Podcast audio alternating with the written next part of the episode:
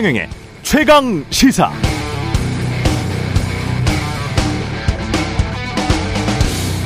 네, 우리의 마음은 보수, 진보, 우파, 좌파로 나뉘어 있을까요? 저는 그렇지 않다고 생각합니다. 우리의 마음은 나눠지지 않는 심장입니다. 여러분의 심장을 꺼내 열어보십시오. 거기에 우파나 좌파가 얼마나 있습니까? 저는 따뜻한 밥, 여행, 돈, 아파트, 기자, 저널리즘, 공익, 정의, 공분, 슬픔, 좌절, 사랑, 가족 같은 그런 생각들이 뭉텅이로 있습니다. 아마 여러분도 마찬가지일 거라고 보는데요. 그 수많은 것들 중에 하나만 우파나 좌파처럼 세상에서 하는 것처럼 이분법적으로 열어보겠습니다. 경제쇼를 하든 정치 시사물을 하든 저는 세상에 이익이 되는 방송을 하고 싶다고 했는데요. 어떤 분이 몇 년쯤 전에 그런 댓글을 다셨더라고요. 왜 이익이냐? 공익이어야지. 공익으로 고쳐라. 라고. 제가 속으로 고민했던 생각과 비슷했습니다. 그러나 고민 끝에 저는 공익이 아닌 이익. 그러나 앞에 세상에 라는 말을 덧붙여서 세상의 이익이라고 했죠. 공익과 이익이 균형을 갖춘 자본주의, 민주주의가 유일한 대안이다. 그렇게 생각했기 때문입니다. 그런데 한쪽에서는 기득권의 사익만을 추구하면서 공익을 좀 더 많이 추구하는 사람들에게 종북 좌파 공산주의 전체 세력이다라고 하는 것 같고 또 한쪽에서는 공익을 지나치게 강조하다 보니까 조금이라도 전체를 위한 것이 아닌 것 같으면 공격하고 조롱해서 결국 분열하고 자멸하는 게 일상이 된 것 같습니다. 공익도 이익도 사실은 하나의 심장처럼 분리될 수 없습니다. 공분이 있더라도 사랑이 있어야 역사는 앞으로 나아가죠. 하마스의 공분은 이해하지만 전쟁으로 팔레스타인의 문제를 풀기는 불가능합니다.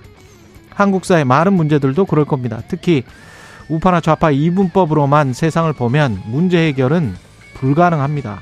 우리의 심장은 모든 것의 뭉텅이. 심장을 자르면 사람은 죽습니다.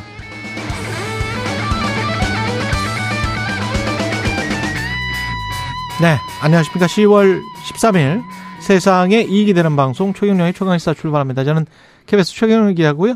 최경영의 최강시사 유튜브에서도 실시간 방송합니다. 문자 참여는 짧은 문자 50원, 긴 문자 100원들은 샵 9730 콩오플 무료고요. 청취율 조사 기간 의견 보내주신 분들 추첨해서 커피 쿠폰 베스트 의견 두 분께는 치킨 쿠폰 보내드리겠습니다. 전화 받으시면 최경영의 최강시사 잘 듣고 있다는 말씀 부탁드리고요. 오늘 최강시사 뉴스 unboxing 확장판 있습니다. 이어서 김재원 국민의힘 최고위원 박용진 민주당 의원 차례로 만나보겠습니다.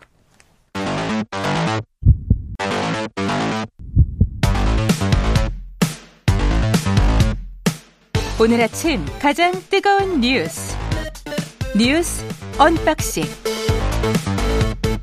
네, 파란바다님이 오늘도 최경영의 최강시사로 시작합니다. 8356님, 뉴스 unboxing 확장판 주 5일 고정 가자. 네, 뉴스 unboxing 확장판 시작하겠습니다. 민동기 기자, 아, 김민아 평론가 나와 있습니다. 안녕하십니까. 안녕하십니까. 예, 후폭풍이 만만치 않은 것 같습니다. 국민의힘 지도부가 예. 완패로 끝난 서울 강서구청장 보궐선거에 대해서요, 민심을 겸허히 수용한다, 이런 입장을 밝혔습니다. 아, 김기현 대표는 패인을 냉철하게 분석하고 총선 승리를 위한 특단의 대책을 강구하겠다. 뭐 이런 입장을 밝히긴 했는데 어제 비공개 회의를 가졌거든요.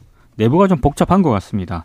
일단 수도권 출마를 준비 중인 인사들을 중심으로 당 지도부의 책임을 언급해야 한다 이런 의견도 나왔는데 공식 메시지로는 채택이 안 됐다라고 합니다. 어. 아, 그리고 비공개 회의에서 지도부 간의 갈등도 좀 노출이 됐는데요. 예. 아, 그래서 지도부가 혁신안 결론도 내리지 못한 채 발표를 미뤘습니다. 이 혁신안에는 뭐 미래비전 특별위원회 같은 혁신 기구를 포함을 해서 인재 영입 위원회라든가 총선 기획 준비단을 출범시키는 그런 내용들이 포함이 됐는데 여기에 또 혁신 기구는 김기현 대표가 총선 기획단은 이철규 사무총장이 수장을 맡을 것으로 일단 이게 언론을 통해서 보도가 됐거든요. 예. 근데 여당 일부 관계자가 김기현 대표가 반성 없이 쇄신 주도권을 잡으면 수도, 수도권 의원부터 들고 일어날 것이다. 쇄신을 지도부 방어 수단으로 삼아서는 안 된다. 상당히 좀 불만을 좀 많이 표출한 것으로 일단 어, 보도가 지금 되고 있습니다. 어, 어제 최고위에서 수도권 출신 지도부 인사들이 지도부가 책임지는 모습을 좀 보이자 이런 취지로 말을 한 것으로 알려졌는데요. 근데 비수도권 출신 인사들 아무래도 이제 TK나 영남권 인사들인 것 같은데 예. 너무 저자세로 가면 안 된다 이렇게 반박을 한 것으로 일단 보도가 너무 저자세로 가면 안 된다. 그렇습니다. 예. 그래서 이런 약간 복잡한 상황이 있는 것으로 보이고요. 어, 가장 큰 변수는 대통령실인데 정권 심판론이라는 이번 선거 결과 해석에 강한 불쾌감을 보이고 있다. 이런 보도로 보도가 좀 나오고 있는 상황입니다. 그러니까는 수습을 강한, 해야 되는데 강한 불쾌감. 강한 불쾌감을 보였다. 언론 보도를 뭐 따르면 그렇습니다. 예. 수습을 해야 되는데 수습책을 이제 어제는 못 찾는 거죠. 이제 그렇죠. 모여서 그러니까 지금 말씀을 이제 종합을 해보면은 한쪽에서는 야 큰일 났다. 이 지도부도 사퇴하고 나도 좀 사퇴하고 뭐 그래야 되겠다 이렇게 얘기를 했더니 뭐가 잘못됐냐 지금 뭘 잘못했다고 사퇴를 하냐 어차피 음. 질선거 아니었냐 뭐 한쪽에서 그렇게 얘기를 하는 거고 그래서 아 그러면은 지도부 사퇴는 좀 수습이 안 되니까 임명직들이라도 사퇴를 하자 음. 사무총장이라든지 뭐 여대 연구원장이라든지 이런 사람들이라도 사퇴를 하자 그랬더니 그것도 너무하는 거 아니냐 꼬리 자르기처럼 비춰질 수가 있다 그게 뭐 그렇게 해가지고 그것도 이제 결론이 안 나고 그렇죠. 그랬더니 김기현 대표가 그러면 오늘 최고위는 여기까지 하고 최고위원들하고 개별 면담을 오늘 그러니까 내일 해볼 테니까는 음. 일단은 이쯤 하고 그럼 총선기획단이라든가 이런 거를 조기에 지- 그럼 뭐 하는 걸로 해보자. 그러니까 이게 지금까지 가던 방향이 안 맞으니까 다른 방향으로 해보자라는 얘기를 해야 되는데 그게 아니라 하던 대로 일단 열심히 하는 걸로 일단 가보자 이렇게 얘기를 한 거잖아요. 그러니까 이게 사실은 수습을 하는 모양새가 전혀 아닌 것처럼 비춰질 수밖에 없고 그리고 지금 말씀하신 대통령실의 대- 태도 예를 들면 구청장 선거 하나를 했다고 해서 그 결과를 가지고 정권 심판이라든지 이렇게 얘기하는 건 안 맞다라고 지금 반응했다라는 그러한 이제 내용들이 언론에 많이 나오는데 그 이해가 안 되는 게 이게 정권 심판 선거처럼 돼버린 핵심 이유가 지금 용산에 있기 때문에 그 얘기하는 것이거든요. 사면 복권을 해준 다음에 김태우가 출마를 했기 때문에 맞습니다. 그런 거죠. 그렇죠. 예. 차례 말씀을 드렸습니다만 이 오늘 보도된 내용 쭉 보면은 김기현 대표는 반대했다는 거예요. 김 이 김태우 후보에 대해서 음. 그렇죠. 사면할 때 그게 아니라 정치권 인사 사면이 필요하면은 다른 인사들에 대한 사면을 건의를 했는데 그게 대통령실에서 김태우 후보를 꼭 사면을 해야 된다. 음. 이분을 사면을 해야 그동안의 어떤 대통령실의 해온 일들에 대한 정당성이 부여가 된다. 이런 기류가 강했기 때문에 음. 김기현 대표가 뜻을 접었다는 거거든요. 그리고 그 이후, 그 과정에서 사실은 누차 말씀드렸습니다마는 당에서는 무공천하자라는 기류도 있었는데 무공천을 해가지고 어차피 이제 불리한 선거일 것 같으니까 그렇죠. 좀잘 이거는 넘어가서 총선까지 좀 안정적으로 가자는 기류가 있었는데 사면하면 김태우 후보를 공천 공천하는 게 불가피하게 될 것이다라는 거를 뻔히 알면서 어쨌든 사면한 모양새가 되는 거를 대통령실이 용인한 것이고 결국 그게 여기까지 왔으면 그것에 대한 국민들의 판단이 있었던 거고 그게 선거 결과에 반영된 거니까 그럼 결국 그게 정권 심판 선거 아닙니까? 근데 그거에 대해서 불쾌감을 표시하고 정권 심판 선거라고 하면 안 된다라는 반응이 나온다는 거는 앞으로도 하던 대로 하겠다라는 거로 해석이 될 수밖에 없는 거잖아요. 어제 제가 어제자 조선일보 사설에 대해서 말씀을 드렸는데 오늘도 비슷한 내용의 유사한 사설을 조선일보가 또 썼습니다. 연 이틀 비슷한 내용의 사설 쓰는 이유가 뭐겠습니까? 대통령실의 태도가 바뀌지 않을 거라다는 않을 거다라는 기류기 때문에 정권에 대해서 가장 우호적인 논조를 가지고 있는 그러한 신문도 그러한 목소리를 내고 있는 거잖아요. 그러한 신문까지도 그런 목소리를 낼 정도면 다소 중도적인 어떤 그러한 어떤 유권자들 그리고 심지어는 어쨌든 간에 민주당을 지지하고 있는 그 다 같은 국민들 아닙니까? 그렇죠. 이런 다 같은 국민들의 입장에서 어쨌든 이 지도자가 어떤 길을 가야 되느냐라고 하는 점에 있어서 이 우려를 갖고 있는 국민들까지도 어떤 생각을 하고 있느냐를 종합적으로 판단해야 되는 대통령실의 입장에서 어떻게 생각을 해야 될까 그걸 다시 한번 돌아봐야죠. 이 상황을 어떻게 그냥 갑니까? 좀 제대로 좀 생각을 해봤으면 좋겠습니다. 그러니까 국민의힘에서 문재인 전 대통령을 비판을 할 때 어떤 이제 코멘트가 나올 때 국민 모두의 대통령이 됐으면 좋겠다라는 이야기를 하잖아요. 그러면 전직 대통령도 국민 모두의 대통령이 됐으면 좋겠다라고 이야기를 하면 현직 대통령은 당연히 국민 모두의 대통령이 되어야 하죠. 그렇죠. 예, 근데 현직 대통령인 윤석열 대통령의 지금 행동은 진짜로 집권여당 대표처럼 그것도 속 좁은 집권여당 대표처럼 행동하는 경우가 많기 때문에 그게 전체 대통령인가? 거기에 관해서는 의구심이 있을 수밖에 없고 전체 대통령이 아니다라고 강하게 지금 느끼는 민주당 지지자, 야권 지지자들 입장에서 봤을 때는 대통령에 대해서 강하게 비토감이 들 수밖에 없거든요. 그러면은 정쟁이 격화되는 그 일차적인 요인을 자꾸 국민들한테 찾을 게 아니고 대통령 스스로 아, 나, 나 때문에 그런 건가? 내가 좀 공감이나 소통을 좀 못해서 그런 건가? 그러면 내가 좀 포용을 해야 되는 거 아닌가? 이게 이게 자연스러운 어떤 보통 일반의 사람의 사고 방식은 그렇게 갈 것 같거든요. 그래서요. 예. 이게 뭐 보수적인 언론이건 약간 음. 상대적으로 진보적인 언론이건 포인트는 다 다르지만 공통점은 그건 것 같아요. 그러니까 지금 문제의 근본적인 출발점은 국민의힘에 있는 것 같지는 않다. 예. 그러니까 어찌됐든 윤석열 대통령의 어떤 독단적인 국정 운영 방식이 있지 않습니까? 이런 부분들에 대해서 이번 투표, 강서구청장 투표 결과가 여기에 대해서 상당히 경고 메시지를 날린 것이다. 이런 평가를 공통적으로 하는 것 같고요. 그리고 또 하나는 결국에는 지금까지의 어떤 당과 용산 대통령실의 관계가 수직적인 관계였는데 음. 이 수직적인 관계를 바뀌지 않으면은 어떤 대책이 나오더라도 좀 뭐 이게 실효성이 없지 않겠느냐. 근데 이 관계 정상화라고 하는 것 자체는 사실 국민의힘 쪽에서 요구한다고 되는 것도 아니고요. 용산 대통령실에서 이런 부분들에 대해서 조금 예, 뭐 그렇죠. 관계를 좀 바꿀 필요가 있어야 된다라는 거거든요. 근데 그렇죠.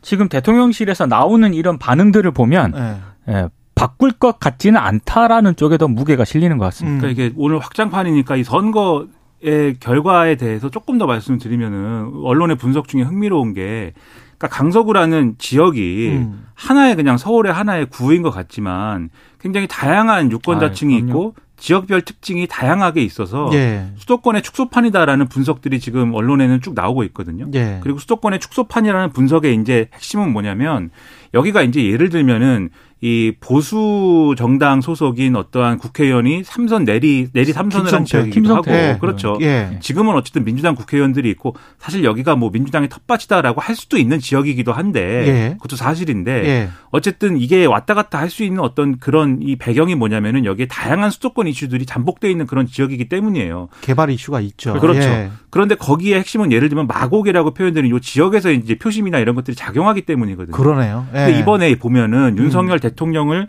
이제 대통령으로 만들었던 또 표심이기도 한 그 지역의 어떤 움직였던 표심들을 보면은 마곡지구. 그렇죠. 예. 이번에 이 여당 후보를 전혀 지지하지 않았다라는 게 이번에 드러났다는 거 아닙니까? 젊은 세대가 많이 살고 있죠. 마곡지구는 좀 아파트 값이 그래도 그 지역에서는 높은. 음. 그렇죠. 예. 뒤집어 얘기하면은 이거를 이제 수도권의 전반적인 상황에 대입을 하면은 이전에 이제 서울시장 보궐선거, 그러니까 오세훈 시장을 만들었던 서울시장 보궐선거부터 시작해서 지금까지 어쨌든 이, 이 윤석열 정권의 한 축을 지탱해왔던, 그러니까 뭐 이전에 이미 무너진 것입니다만 윤석열 정권의 성립을 지탱해왔던 이 축이 복구가 안 되는 상황으로 그러니까 20대 총선으로 돌아간 것이다라고 볼 수 있는 것이기 때문에 이 상황을 만든 것은 사실은 윤석열 대통령의 무리한 국정 운영인 것이고 음. 이 무리한 국정 운영 때문에 총선을 망치게 생겼다라는 게 실증적으로 드러난 것이거든요. 그러면 정당의 입장에서는 이거는 정말로 큰일 난 거고 이거는 방치하면 안 되는 어떤 상황이라는 게 드러난 거 아니겠습니까? 예. 이것만큼 정당의 입장에서 선거를 치러야 되는 정당 입장에서 이것만큼 비상이 걸릴 수밖에 없는 상황 이 없는 거잖아요.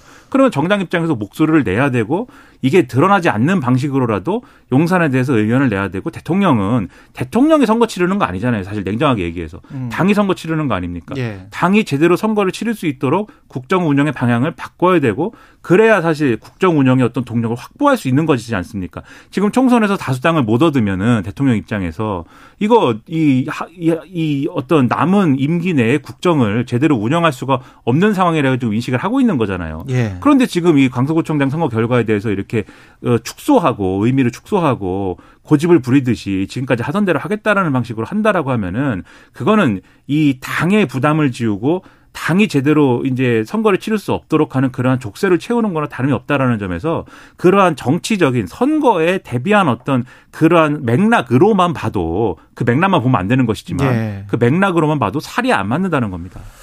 그리고 김행 여성부 여성가족부 장관 후보자는 자진 사퇴했는데 이 그 유탄처럼 됐습니다. 그죠? 그러니까 유탄을 맞은 언론들이 것처럼. 예, 언론들이 자진 사퇴라고 일단 많이 보도를 하고 있는데요. 예. 형식적으로는 자진 사퇴인 것 같은데 예. 내용적으로는 과연 자진 사퇴가 맞느냐 또 음. 이런 평가도 나옵니다. 일단 김행 후보자가 어제 입장문을 냈습니다. 자신의 사퇴가 윤석열 정부와 국민의힘에 조금이라도 도움이 되길 기대한다 이렇게 얘기를 했고요. 어, 지금 대통령실과 국민의힘이 결국에는 사퇴 압박을 했고 이게 어떤 거치 정리의 배경으로 좀 꼽히는 것 아, 아니냐. 예. 실제로요 국민의힘 지도부가 어제 최고위의 회의에서 김행 후보자 사퇴 권고 의사를 대통령실에 전하기로 하면서 이때부터 이제 정리가 되는 것 아니냐라는 그런 전망이 나왔습니다. 예. 일단 왜 그럼 갑자기 또 김행 후보자의 낙마가 속도가 붙었느냐? 결국에는 여권의 광범위하게 퍼진 위기감이 상당히 작용한 것으로 일단 분석이 되고 있고요. 지금 대통령실 같은 경우에는 앞서도 계속 얘기를 했습니다만 선거 패배라든가 아, 김행 후보자 사퇴에 대해서는 뭐 입장 같은 거를 공식적으로 내지는 않았습니다. 근데 어, 제가 봤을 때는 김행 여가 여성부 가족부 장관 후보자가 어, 뭐 이번 강서구청장에 뭐 특별히 뭐 개입을 한 것도 아니고 그런데 본인이 이 강서구청장 선거 결과를 보고 사퇴 쪽으로 지금 뭐 결정을 했다라고 하는 건데 뭔가 좀 순서가 바뀐 게 아닌가? 순서 바뀌었죠. 왜냐하면 선거에서 이겼거나 선거에서 아주 아깝게 석패를 했다. 그렇죠. 국민의힘이 그랬으면은 사퇴를 안 하고 밀어붙였을 수도 있다라는 거잖아요. 근데 네. 장관 후보자와 관련해서 그 해명이 돼야 될 게 지금 해명이 안 됐고 그 이후에 또 딸에게 준 그 주식이 네, 뭐 몇십억으로 늘어났다. 그렇습니다. 그런 보도가 있었잖아요. 네. 그래서 그런 것들을 다 감안을 하면 이게 요 선거 때문에 나는 그냥 대통령에 누를 끼치기 싫어서 어, 뭐 정치적으로 조금 미안하니까 이렇게 사퇴했다 이게 말이 되나 싶습니다. 그래서 예. 호사가들 얘기는 음, 만약에 한 자릿수 차이로 만약에 국민의힘이 패배했다. 예. 그러면은 김행 후보자 임명을 강행했을 것이다. 뭐 그런 얘기도 호사가들 얘기고요. 그렇죠. 아, 예. 그리고 또 하나 지적을 해야 될 것은 김행 후보자가 결국에는 본인과 관련된 의혹들이 막 나오면서 음, 그게 저는 강서구청장 보- 재보궐 선거에도 보궐 선거에도 이게 영향을 미쳤다라고 생각을 하거든요. 그 뭔가 그렇죠. 앞뒤가 앞뒤가 지금 굉장히 좀 그렇죠. 선우가 바뀐 것 같다라는 생각이 사실은 듭니다. 그만두게 하려고 했으면 그 전에 선거 전에 했어야 그렇죠. 국민의힘에 훨씬 더 유리한 전국이 됐겠죠. 예. 그러니까 이게 지금 말씀하신 내용대로 음, 황당하죠. 그러니까 김행 후보자가 부적격이다라고 하는 어떤 여론이라는 것은 이분이 지금 말씀하신 대로 해명에 대해서 하나도 제대로 대한 어- 제대로 된 이 자리에서도 여러 번 말씀드렸어요. 제대로 대한 답을 하지 않고 그리고 과연 여성가족부 장관이라는 직을 수행하기 위한 전문성이라든가 그러한 자격을 갖추고 있느냐 이러한 것도 의문이 제기되고 그리고 청문회라는 거를 치르다가 갑자기 일어나서 이제 나가버리고 이런 일이 일어나 가지고 사실은 부적격이다라는 지적이 있었는데 그거에 대해서는 전혀 뭐 이 얘기가 없다가 대통령실이 그러다가 이제 선거를 지니까 이제 자진 사퇴하는 형식으로 정리했다가 되는 건데 뭐 자진 사퇴인데 왜 대통령실이냐라고 얘기하실지 모르지만 청문회에서 후보자들이 늘 하는 얘기가 있어요. 자진 사퇴할 의향 없느냐라고 물어보면은 그건 제가 혼자 결정한 일은 아닌 것 같습니다라고 얘기를 하지 않습니까? 예. 이게 예를 들면은 후- 이 대통령실이 청문회를 예를 들면은 치렀다고 보면은 음. 이 평문 보고서를 재송부해 주십시오라고 요청하면은 그러면 이제 임명 강행하겠다는 뜻인 거잖아요. 그렇죠. 근데 재송부 요청 안 하기로 하면서 지금 자진 사퇴가 되는 거지 않습니까? 그러니까 자진 사퇴를 김영 후보자가 혼자 결정하는 거 아닌 거거든요. 그렇죠. 예. 그러니까는 강서구청장 선거가 이렇게 돼 가지고 지금 대통령실이 정리했다라고 보는 게 사실은 이 맞는 해석일 것인데 음. 그럼 말씀하신 대로 사실 진정성이 없다라고 생각할 수밖에 없죠. 그러니까 제가 뭐 다른 방송에서도 말씀드렸는데 맞고 나서 반성문 쓰는 게 두들겨 맞고 나서 반성문 쓰는 게 어떤 진정성이 있겠습니까? 음. 맞기 전에 써야죠. 그래서 그런 건데 다만 이제 이렇게만 얘기를 하면 또 이제 너무 그러니까 구청장 선거를 지고 나서 대통령실이 반성을 해가지고 뭔가 네. 반성을 네. 해서 이것을 시작으로 해서 김행 후보자를 정리하는 것부터 시작을 해가지고 앞으로 뭔가를 바뀌고 뭔가를 보여준다라고 하면 예. 그러면 이제 뭐 국민들이 아 이게 뭐 시작이 돼가지고 뭐 음. 크게 바뀌는구나 할 수는 있습니다. 그러니까 이걸 시작으로 바뀐다는 걸 보여줘야 되는 것이지 앞으로 이걸로 잘하자. 이걸로 예. 적당히 이렇게 이 면피하고 이 정도 했으면은 이제 국민들이 뭐 뭔가 좀 만족하겠지 라고 한 다음에 다시 이제 원래대로 돌아간다. 그런 걸로 만족할 것이라고 생각하면 큰 오산이 될 것이다 이렇게 말씀드리겠습니다. 예. 날씨 교통 정보 듣고 와서 뉴스 unboxing 확장판 계속 이어가겠습니다. 최경영의 최강 시사는 여러분과 함께합니다. 짧은 문자 50원, 긴 문자 100원이 드는 sharp 9730. 어플 콩과 유튜브는 무료로 참여하실 수 있습니다. 네, 뉴스 unboxing 민동기 기자 김민아 시사평론가와 함께하고 있습니다. 최경영의 최강 시사입니다. 예, 뉴스 unboxing 아닙니다. 지금 민주당은 몸을 많이 낮췄네요. 자세 낮추고 있습니다. 예. 일단 자축하는 그런 분위기보다는 예. 상당히 좀 신중한 그런 태도를 보이고 있는데요. 어찌됐든 이번 보궐선거 승리는 윤석열 정권 심판론이 통했다 이렇게 평가를 하면서도 음. 자성론을 함께 좀 꺼내들고 있습니다. 우리가 잘해서 된 거는 아닌 것 같다. 그렇습니다. 네. 홍익표 원내대표가 어, 윤석열 정권의 폭주에 대한 국민의 준엄한 심판이라고 일단 평가를 하면서도요. 이게 민주당에 대한 신뢰라기보다는 강서 구민들이 제대로 하라는 기회를 주신 것으로 생각한다. 이렇게 입장을 밝혔고 최혜영 원내대변인도 어제 회의 뒤에 기자들한테 이건 민주당의 승리가 아니라 예. 국정 폭주에 대한 국민의 심판이다. 앞으로 국민의 삶에 들어가서 민생을 챙기겠다. 이런 입장을 밝혔습니다. 그러니까 이게 민주당이 좀 자세를 낮추는 이유가 있는데요. 이게 재보궐 선거에서 승리를 하고도 총선에서 패배한 전례가 있습니다. 그렇죠. 이게 2011년 4월 재보선에서 당시 한나라당의 텃밭이었던 경기 성남을에서 민주당이 이기거든요. 예. 근데 2012년 총선에서는 어, 그때 이제 개파 갈등을 겪으면서 음. 127석 정도를 획득하는데 그칩니다. 아. 아. 그래서 이 전례가 있기 때문에 이제 또다시 되풀이하지 말자 이런 차원인 것 같습니다. 음. 근데 지금 민주당이 직면한 과제가 몇 가지인데 그 중에 하나가 이제 당 통합 문제라고 언론들이 일단 지금 꼽고 있거든요. 예. 특히 이제 체포동의안 가결 사태 이후에 사퇴했던 비명계 송갑석 최고위원이 있지 않습니까? 이 송갑석 최고위원의 후임자 지명을 누구로 할 것이냐 음. 이게 언론들의 상당히 관심인 것 같아요. 그래서 뭐 지역이라든가 예. 성별 등의 조건을 고려해서 당내 통합의 메시지를 이재명 대표가 던지지 않겠느냐. 음. 언론 보도를 보니까 뭐 구체적인 이름까지 거론이 되고는 있습니다만 예. 그 이름을 거론하지는 않겠고요. 어찌 됐든 뭐 친명보다는 통합의 메시지를 좀 담을 음. 수 있는 그런 인사가 좀 선임이 돼야 되지 않겠느냐 이런 전망을 내놓고 있습니다. 그러니까 정치라는 게 늘 이기면 그 다음에 위기가 와요. 그렇죠. 그러니까 뭐 대보궐 선거 말씀하셨는데 당장 뭐 그뭐 그 뭐 소위 180석 선거 그 떠올려 보십시오. 그 다음에 치른 대선 뭐 이거 어떻게 됐습니까? 그러니까 늘 이기고 나면 위기가 오는데 위기가 올 거를 또 정치권이 늘 알아요. 그래가지고 180석 총선 치른 다음에 바로 그 당시 이해찬 대표가 뭐라고 그랬냐면은 열린우리당의 교훈을 되, 되새겨보자 그 얘기했잖아요. 예. 과거에 열린우리당이 그 당시 탄핵 여파 이런 것들 때문에 여러 가지로 이제 크게 이겼는데 음. 그렇게 이길 거라고 아무도 생각 못했는데 그때 크게 이겼는데 크게 이기고 나서 무슨 뭐 여러 가지 뭐 각자 도생하면서 이게 여러 가지로 무너지고 그렇죠. 이러면서 뭐 대선 지금 이렇게 된 거 아닙니까 예. 과정이 그 고약한 과정 다시 하지 말자라고 다짐하고 뭐 이랬는데 결국 그 180석 민주당도 여러 가지 위기를 겪으면서 사실 정권 잃고 하는 과정까지 간 거잖아요. 그러니까 알면서도 이제 그렇게 되는 게 정치의 생리입니다. 하지만 늘 그러면서도 어쨌든지 간에 그렇게 되지 않을 방법을 또 강구해야 되는 거지 않습니까? 그래서 사실은 강서구청장 선거라는 거에 대해서 민주당도 다시 한번 점검을 해봐야 되고 이제 직시해야 될 필요가 있는 거예요. 이 선거의 특징이 뭐였냐면 민주당 입장에서 이제 정확하게 봐야 될 특징이 뭐였냐면은 이 선거 특이한 게 진교훈 이제 당선자에 대해서 사실 강서구 유권자들이 진교훈 구청장에 대해서 이 당선자에 대해서 잘 몰랐습니다. 인지도가 낮은 후보였기 때문에. 그러니까 민주당 후보의 존재감이 크지 않았던 선거예요. 특이하게. 근데 뭘 알았냐면 유권자들이 이 김태우 후보가 뭔가 이게 무리하게 공천이 됐다. 그러니까 사면이 되고 무리하게 지금 왔다. 이 대통령이 배후에 있다. 요걸 알았어요.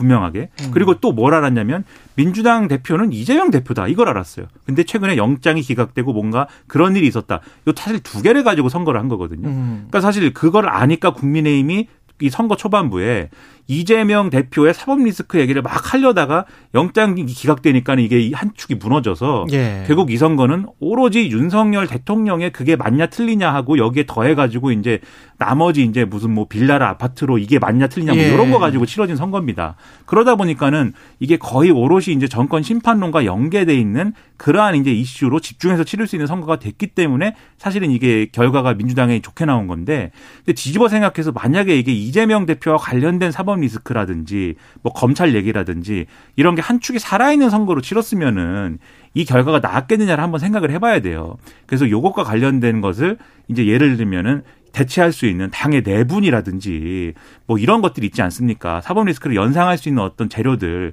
이런 걸 가지고 총선에 갔을 때 과연 이런 이제 대승을 거둘 수 있는 그러한 결과를 낼 수 있겠느냐. 이걸 가지고 생각을 해보면 이런 거 말고 다른 거 가지고 가야 된다는 거죠 총선에는 다른 거라는 건 뭐냐면은 민주당이 예를 들면은 그게 이 많은 의석을 가졌을 때 또는 정권을 가질 만큼의 어떤 그 정도의 권력을 가졌을 때 늘 말씀드리는 거 있지 않습니까? 대한민국은 어떻게 되는 거냐? 대한민국 어떻게 바뀌는 거냐? 이런 거 있잖아요. 비전이 있어야 되고 정치적인 어떤 뭐 이 노선이 있어야 되고 이런 거 있지 않습니까? 지금 그거 모르겠거든요. 그러니까는 그런 것들을 남은 기간에라도 결국은 이재명 체제로 갈 수밖에 없는 조건이지 않습니까? 지금 상황은 그렇다고 한다면은 그 내용이라도 이재명 대표이기 때문에 민주당이 이런 거 하는구나라는 인식을 국민들에게 줄 수 있는 그런 정치를 보여줄 필요가 있고 그 맥락을 강화할 수 있는 그런 이 수를 둬야 된다. 그걸 고민하지 않으면 안 된다. 이런 말씀 드리는 겁니다. 내용도 내용이지만 저는 이제 국민의힘이나 국민의힘의 합리적인 아, 사람들이나 또는 민주당의 합리적인 사람들이나 별로 그렇게 차이가 나나 뭐 그런 생각을 가끔 해요. 특히 이제 남북 문제랄지 그다음에 균형 외교 외교 이 정도 빼고는 큰 차이가 없는 것 같아요. 특히 이제 민생 문제와 관련해서랄지 기업에 대한 태도랄지 뭐 얼마나 그렇게 차이가 나죠? 별로 차이가 없어요. 다만 국민들이 보는 거는 그 내용보다는 아마 중도층 특히 중도층이 보는 거는 태도인 것 같아요. 태도. 그 정치인들의 태도와 어떤 절차나 과정에 있어 가지고의 나타난 어떤 진정성 그리고 어떻게든 설득하고 합의해 보려고 하는 그런 어떤 어, 아, 저 사람은 자유롭지만 민주적으로 뭔가를 합의해 가려고 진정으로 노력하는구나. 아니면 그냥 쭉 자기 생각대로 그냥 밀고 나가는구나. 그러면 아무리 그 밀고 나가는 그 방향이 좋다고 하더라도 태도가 좀 너무 오만하거나 그렇게 비춰지면 대개는 심판을 받더라고요. 그렇죠. 그거를 민주당도 국민의힘도 굉장히 인식을 해야 될 것 같고 지금은 특히 윤석열 대통령이 이걸 알아야 되는 것 같아요. 윤석열 대통령은 지금 본인의 생각이 무조건 지금 맞, 맞다는 거잖아요. 그 정책 방향이 이쪽으로 가는 거. 근데 다른 데서 다른 이야기 하는 거를 거의 듣지 않는 것 같은 그런 거잖아요. 국민들한테 그 태도가 오만하게 비춰질 수밖에 없는 거예요. 그런 것들을 근데 그게 바로 그 직전에 문재인 정부 때 민주당이 그런 행동을 안 했냐라고 하면 분명히 그런 행동을 한 측면들이 있거든요.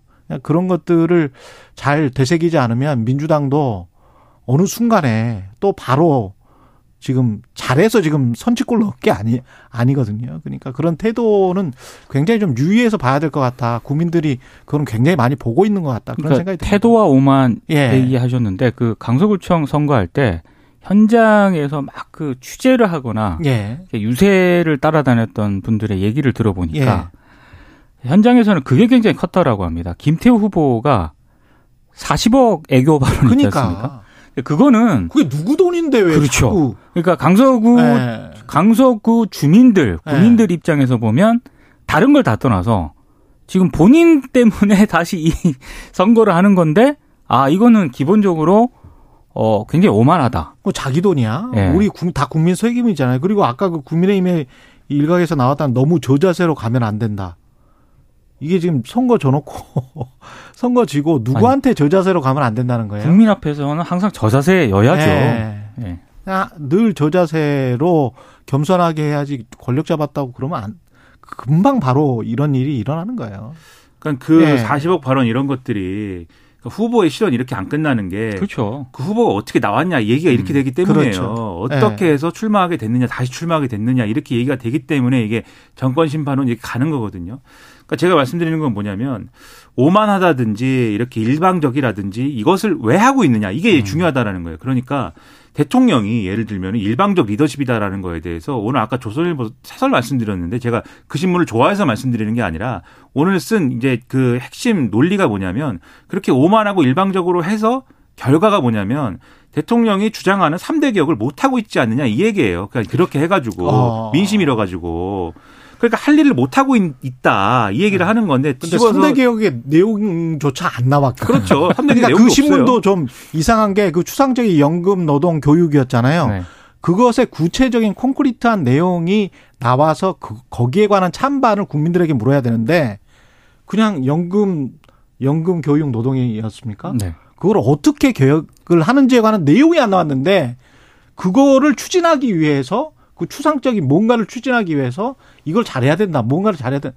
이 이런 게 지금 언론이 이상 한국 언론 진짜 이상해요. 이런 내용도 거는. 없는데 네. 내용이 없으면 준비를 해야 될 거 아닙니까? 그렇죠. 그러니까 내용 준비 안 하고 뭐 하죠? 네. 홍범도 장군 흉상 얘기하고 네. 그다음에 뭐 후쿠시마 오염수 방류에 대한 이 어떤 사람들의 우려나 이런 것들 뭐 과학 뭐 1을 100이라고 1 더하기 1을 100이라고 얘기하는 사람이 있다고 하고 그게 진짜 내용처럼 비춰지는 거지. 그렇죠. 뭐 그런 네. 얘기하고 그다음에 무슨 뭐 이념 얘기하고 뭐 이러지 않습니까? 그리고 그런 것들 얘기하면 끝에 뭐가 있냐면은 이재명 대 표의 사법 리스크와 그다음에 괴담 세력 뭐 이런 게 있는 거냐. 그러니까 정치 공세 아닙니까? 그러니까 그런 것들을 얘기하는 게 끝에 있고 나머지 할 일 안 한다 이거예요. 그러니까 이걸 뒤집어서 민주당의 처지에 대해서 제가 말씀드리면은 예를 들면 이재명 대표에 대한 수사라든가 또 검찰에 대한 반발이라든가 한동훈 장관 왜 저러냐 이런 거는 있는데 이런 건 있는데 음.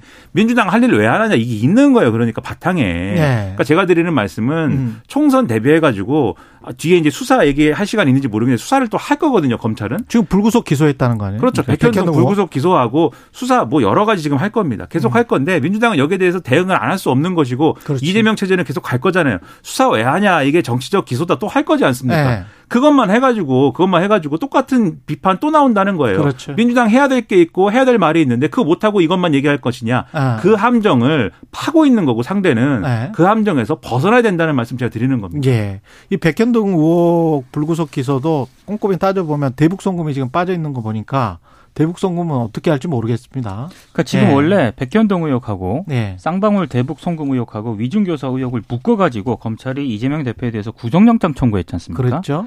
근데 이걸 기각을 했거든요. 예. 그래서 일단 그 기각을 했을 때 음. 법원 판결문을 보면은 위증교사 의혹 같은 경우에는 상당히 소명이 됐다. 음. 그래서 검찰이 위증교사 의혹을 먼저 지금 재판에 넘기지 않겠느냐. 이게 대략적인 전망이었어요. 그랬죠. 근데 그게 아니라 예. 백현동 의혹을 먼저 지금 넘겼거든요. 예. 검찰의 설명은 이렇습니다. 백현동 의혹하고 지금 대장동 위례 신도시 사건 있지 않습니까? 이게 굉장히 좀 비슷한 구조를 가지고 있기 때문에 음. 함께 재판을 진행하기 위해서 이걸 먼저 넘겼다. 아. 이게 이제 검찰의 설명인데 예. 민주당 입장은 혐의 입증이 굉장히 어려운 상황임에도 이렇게 무차별적으로 공소를 제기하는 것 자체가 공소권 남용이다. 그리고 이게 상, 살라미식 쪼개기 기수, 기소 아니냐. 그래서 그럴 것 같아요. 또 이제 민주당- 대북 송금도 그렇죠. 이야기할 것 같고. 이제 요거 말고도 예. 이제 위증교사 대북 송금 의혹도 또 이제 재판이 넘기지 그렇죠. 않겠습니까? 예. 그러면 이제 이거 자체가 상당히 공소권 남용이다라는 게 민주당 입장입니다. 어떤 시점이 정치적 시점이 있을 때마다 하나씩 기소를 하고 그 기- 기사가 나가도록 하는 그런 전략이 아닌가 싶습니다. 그러니까 예. 검찰이 유사일에 뭘 이렇게 정치권을 이렇게 대규모로 수사를 해서 수사를 해봤는데 아 기소가 할 일이 아닌 것 같습니다. 뭐 이렇게 끝난 적 없잖아요. 예. 분명히 기소를 하는 것이고 그리고 검찰은 기소권을 갖고 있기 때문에 독점하고 있기 때문에 뭐 지금은 이제 공수처도 있으니까 독점은 아닙니다만 이 기소를 뭐 이렇게 떼고 그다음에 지금 떼서 하는 것도 하는 거지만 지금 재판부에다가 이 대장동하고 병합 심사해 달라고 지금 병합 그렇죠. 심리해 달라고 지금 요청하는 거잖아요. 이건 또 이렇게 붙이고 그다음에 새로운 걸 지금 막 발굴을 해요. 지난번에 이제 뭐 압수수색하고 그랬잖아요. 네. 이 뭡니까 뉴스타파의 이제 뭐 가짜 뉴스 의혹에 대해서 압수수색하고 그랬는데 거기서 또 새로운 걸 찾아냈는지 새로운 지금 의혹에 대해서 또 압수수색을 하고 그다음에 또 정자동 호텔 의혹 뭐 이런 거에 대해서도 이제 또 이제 입건해 갖고 수사 중이라고 하고 계속 할 거거든요. 계속 합니다. 그러면 앞으로도 수사 얘기를 계속 하는데 그것에 대해서 이 검찰은 예를 들면은 지금 수사도 할 수 있고 기소도 할 수 있고 또 경우에 따라서 압수수색도 할 수 있고 카드가 여러 가지가 있는 거예요. 그럼 여기에 대해서 예를 들면 제가 베스트 시나리오는 이 민주당 입장에서 베스트 시나리오는 수사라든가 뭐 재판이라든가 법리적인 부분하고 정치적인 부분은 계속해서 분리를 하는 겁니다. 분리를 해가지고 음. 법은 법대로 우리가 대응하고 이 수사는 수사대로 대응한다. 근데 우리가 국민에게 줄 정치적 메시지는 이렇게 분리해가지고 우리가 국민에 대해서 할 일은 이렇게 한다라는 거를 분리해서 제시하는 것인데 이거를 같이 하는 순간, 같이 하는 순간 오히려 함정에 빠진다라는 말씀 다시 이제 드리는 거죠 저는. 예. 뭐 4298님이 아침마다 아이 데려다 주면서 듣고 있습니다. 라고 말씀하셨고요. 3084님은 고등학교 물리 선생님이신데 매일 출근하면서 듣고 계신다고 하네요. 우유 배달하면서 어 듣고 계신다는 분도 있습니다. 5345님 모두 감사드리고요. 예, 여기까지 하겠습니다. 민동기 기자 김미나 평론가였습니다. 고맙습니다. 고맙습니다.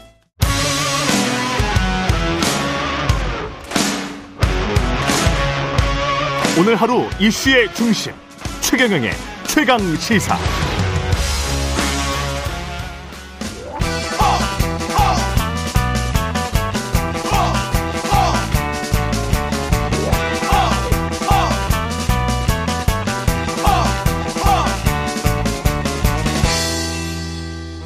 네, 링 밖으로 나간 박치기왕 만나는 시간입니다. 국민의힘 김재원 최고위원 모셨습니다. 안녕하세요. 안녕하세요. 예, 말하기가 곤란하다고 그때 그 결과에 관해서는 제가 네. 어떻게 예상하시냐고 여쭤봤을 때 그랬는데 사실은 속으로는 좀 예상을 하셨을 거는 같습니다. 이제 저는 사실 선거 초반부터 네. 그 선거 캠프하고 현장에 이틀에 한 번 정도는 꼭꼭 아, 나갔었거든요. 그러셨군요. 예. 어, 근데 뭐 그 실무적으로 일하는 사람들 또는 음. 당에서 와서 이야기하는 실무진들 뭐 그런 분들 이야기를 쭉 들었을 때 예. 어, 10% 이상 차이가 날 것 같다는 예상은 초반부터 하고 있었고 음. 어, 다만 이제 선거 운동이라든가 뭐 그 과정이 조금 좀 부실하다든가요. 이런 면을 보면서 오히려 우리가 조금 더 벌어질 수도 있겠다는 예상은 했었습니다. 그렇군요. 이게 저 민주당에서도 우리가 잘해서라기보다는 정권 심판이 통했다. 뭐 이렇게 지금 자체 분석을 하고 있는 것 같은데요. 그러니까 민주당은 네. 그 진경훈 후보가 어, 유권자들에게 잘 알려지지 않은 분이었고 그렇죠. 우리 김태우 후보는 이름은 굉- 다 알고 있죠. 굉장히 예, 알려진 예. 분이었어요. 이런 경우에는 개인 대 개인으로 선거를 하면 우리 후보가 분명히 이기게 되어 있었거든요. 예. 그래서 저는 초기 단계부터 이게 어, 김태우 후보 개인전으로 갔으면 아, 오히려 그렇죠. 이제 그런 마음이었어요. 오히려 전국 선거로 이렇게 안 만들고 그렇죠. 이제 어. 그렇게 됐을 때는 어뭐 뭐 쉽게 말해서 이름 들어본 사람을 찍게 되거든요. 그렇죠. 네, 아무래도, 예. 네, 근데 이제 알아야 이게 예. 그 당대당 선거로 가버리니까 음. 사실 후보가 뒷전으로 다 물러나 버린 거죠.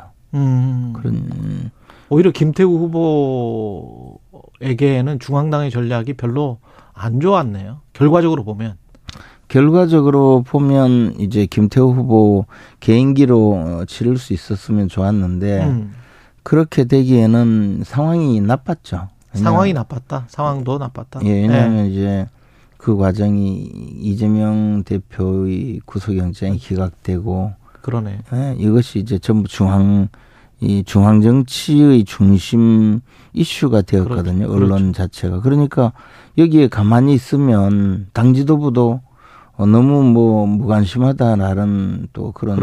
비판을 받을 수 있고 예.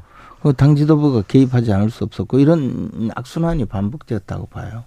책임론에 관해서 어제 유승민 전 의원 같은 경우는 뭐 대통령이 책임져야 된다라는 이야기를 했는데 어떻게 생각하세요? 막 그분이 늘 그렇게 이야기하는 분이에요. 그분이 뭐 좋게 이야기하는 거 보셨어요, 네. 최근에? 김, 김재현 의원님은 어떻게 그 김기현 그러면 김기현 대표의 책임입니까? 이 부분에 대해서는 예. 딱히 저는 누구의 책임을 묻고 가자는 것이 아니고 예. 현재 이 벌어진 상황에 대해서 음. 우리가 현실을 제대로 인식하고 대응을 하자는 것이 훨씬 더 중요한 입장이라고 보고 저는 음. 그렇게 해야 된다고 봐요. 현실은 어떻다고 지금 생각하세요? 냉철하게 분석을 해 보면 사실 이 현실을 제대로 인식해야 된다라고 말씀하셨는데. 그러니까 이제 우리가 예. 윤석열 대통령을 뽑아준 국민들이 예. 에, 사실은 그 대통령 선거에서도 0.7% 차이였거든요. 그렇죠. 굉장히 박빙이었기 예. 때문에 상대방의 그 어, 요구 사항도 충분히 좀 들어야 된다라는 어. 그런 입장이 있을 가능성이 크잖아요. 네. 근데 이제 너무 우리가 일방적으로 가지 않았느냐. 어. 어, 또 당내에서도 너무 일방적으로 가지 음. 않았느냐라는 어, 그런 부분. 이것은 이것은 무슨 뭐 구체적인 어떤 음, 한 가지 이슈만 뭐, 가지고 이야기하는. 것보다도 아, 전체적인 인상이 그렇지 않았느냐. 인상이나 태도 같은 거 말씀하시죠. 그렇죠. 그래서 어, 많이 그런 면에서는 많이 그 수정할 필요가 있다고 보죠. 음. 그리고 이제 어, 뭐 그렇다고 해서 당장 뭐 음, 이재명 대표와 대통령이 만나라 이런 구체적인 이야기가 아니라 음. 어, 이럴 때일수록 여당이 좀 겸손해지고 음. 어, 해야 되는데 사실 우리 여당은 이재명 공격 뭐한 가지로 이슈를 끌고 가거나 예. 모든 것이 이제 그렇게 되고 또 문재인 정권 잘못 이런 면으로만 음. 너무 집중을 한 것 아닌가. 현장의 목소리를 듣고 지금 현재 어, 그 국민들이 원하는 것이 무엇인지 예. 이미 과거의 이슈가 되어버린 그런 내용에 너무 매달리지 말자는 거거든요. 그냥 생각을 해보면 그 용산으로 이전할 때 국민들과 소통을 강화하겠다였잖아요. 그리고 도스태핑을 했어요. 그러다가 한 몇 개월 만에 중단을 했지 않습니까? 그리고 나서 여권에서도 아 도스태핑 대신에 그래도 뭐 분기에 한 번씩 정책 위주로는 뭐, 뭐 이야기하는 자리가 대통령이 음. 있으면 좋겠다. 근데 저도 그거는 좋은 아이디어라고 생각을 했거든요. 근데 도스태핑에 이제 부작용이 분명히 있었죠. 근데 그거를 있으면 그 다음에는 그걸 중단할 게 아니고 뭔가 개선해서 뭔가 더 좋은 안을 내놓을 수 있었는데 그 다음에 이제 뭐가 없으니까 그 다음부터는 이제 불통이 된 것 같은 느낌? 근데 저는 네. 도스태핑이라는 그 대통령의 직접적인 그 기자 그 질문 답변은 예. 처음부터 부정적이셨어요? 굉장히 아마 이 방송에 나왔어도 그, 아. 그랬을 것 같은데 예. 그거는 뭐 별로 도움이 안 된다고 아, 그러셨어요? 예. 어, 그건 그저 오해만 불러일으키고 또 음. 정책 설명이라는 건 사실은 일선 장관들이 해야 아. 훨씬 그 저 현실적으로 예. 대응을 할 수 있거든요. 근데 예. 이제 어, 예를 들자면 음. 이번 선거의 캐치프레이즈가 음. 그 빌라를 아파트로였거든요. 우리 예. 김태우? 후보의 예. 어, 그 그러니까 내가 힘이 있으니까 여기는 특히 이제 강서구의 그 저소득층이 많이 예. 거주하는 빌라 지역을 아파트로 만들어 주겠다. 음. 근데 그것을 민주당은 어떻게 활용을 했냐면 음. 빌라에 거주하는 분들이 대부분 세입자예요. 그렇지. 그렇잖아요. 그렇죠. 그래서 여기 아파트 지어서 세입자 다 내쫓겠다고 한다. 그렇죠.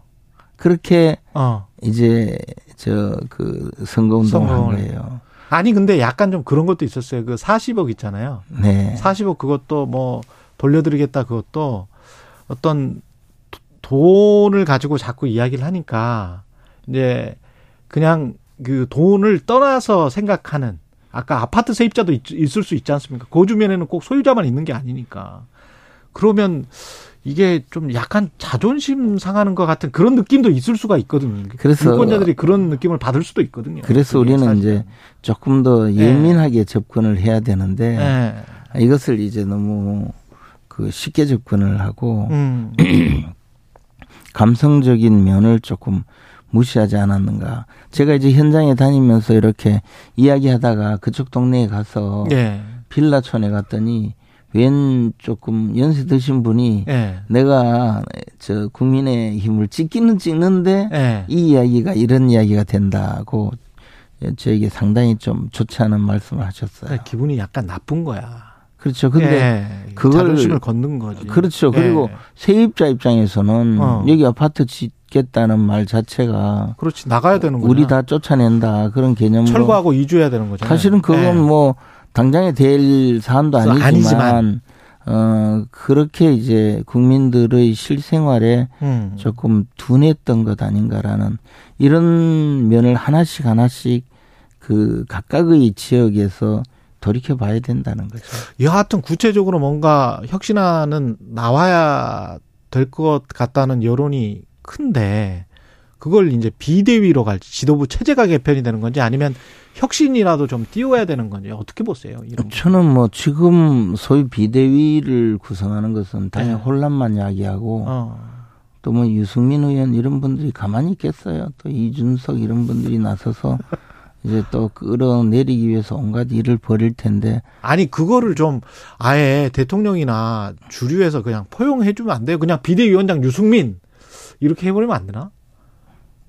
그러면 그것은 어저 예. KBS 사장을 김재원 시키는 거나 무슨 차이가 있나요? 그래서 아니 언론인 출신 아니시잖아. 아니 그러니까 예. 이제 제 이야기는 예. 어이 저 많은 당원들이나 국민들이 예. 인정하는 사람들이 인정하는 사람이 당의 대표가 되고 예. 그분이 리더십을 발휘해야 되는데 예. 그런 리더십을 발휘할 만한 분을 금방 찾아내기가 어려워서 어렵다. 과거에도 우리가 그 2020년에 총선에 실패하고 어 그 다음에 그 황교안 대표가 그 자리에서 사퇴해 버리니까 예. 비대위원장을 임명하는데 한 달이 넘게 걸렸거든요. 음. 그 동안에 당이 망가질 대로 망가졌어요. 음. 그런데 이게 총선을 앞두고 어 그렇게 될 경우는 훨씬 더 문제가 심각해질 수가 있거든요. 예. 그, 그 전에 이제 이 결과가 나오기 전에 하태경 의원이 서울 출마 선언을 했잖아요. 네. 이게 중진 의원들한테 그 어떤 압박감이 이, 돼서 수도권에 많이 근데 수도권에 출마를 한번 해보신 경험이 있기 때문에 저는 그- 어떻게 보세요 이 상황을? 아니 네. 저는 이제 그 상황이 예. 어 당이 망하는 망조 같은 거라고 생각했어요 그때 당시에 왜냐하면 예. 그때 중랑을로 않았어요? 중랑구을 구역으로 오게 한 건데 예.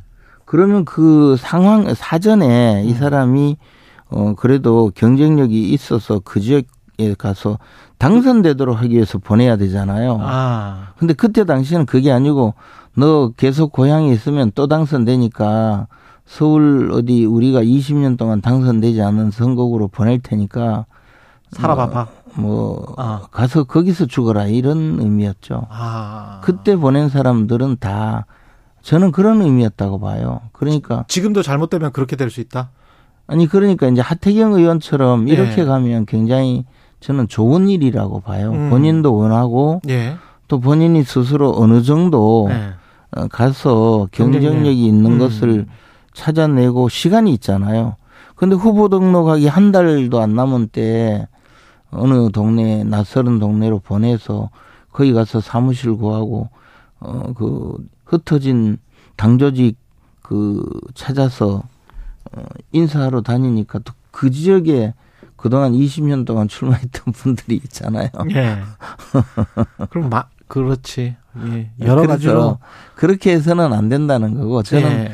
지금이라도 만약에 그런 생각이 있다면 당이 음. 그렇게 가려면 어느 정도 기준을 정하고 어느 정도 선별을 해서 음. 그분들에게 어, 가서 당선될 수 있는 지역 최소한 예. 물론 그렇다고 해서 뭐 강남 서초구에 보낸다면 굳이 의미가 없죠. 그렇죠, 그렇죠. 예, 그래서 그러나 지금 현재는 우리 당 소속 의원이 아닌 민주당 소속 의원이 국회의원인 지역구라고 하더라도 이 사람을 보내서 경쟁을 시키면 어느 정도 가능할 수 있도록 시간도 충분히 주고 예. 그 다음에 당에서 모셔왔다 이런 정도의 그 모습을 보여야 되는데 지난번에는 그것도 아니고 그냥 이- 일단 컷오프부터 해놓고 남은 유유자원이니까 어디 그냥 보내고 심지어는 뭐 젊은 그 정치인들은 정말 그 스스로가 티슈처럼 버려졌다라고 평가할 정도로 마구 뿌려댔거든요. 예. 이 그런 식의 어, 공천은 당을 망, 망하게 하려는 그런 어, 저 아. 일이라고 보죠.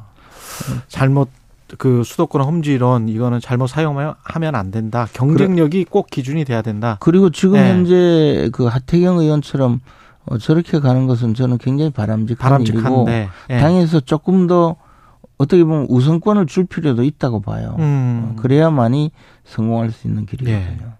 박지원 전 의원이 항상 그 말하는 게 골프하고 선거는 고개 쳐들면 바로 진다. 뭐 이 이야기 하잖아요. 민주당은 상당히 지금 이긴 다음에 겸허하게 나오고 있는 것 같은데 그 이야기를 생각을 하고 있는 것 같은데 앞으로 민주당은 어떠리라고 보십니까? 이 선거 이후에는?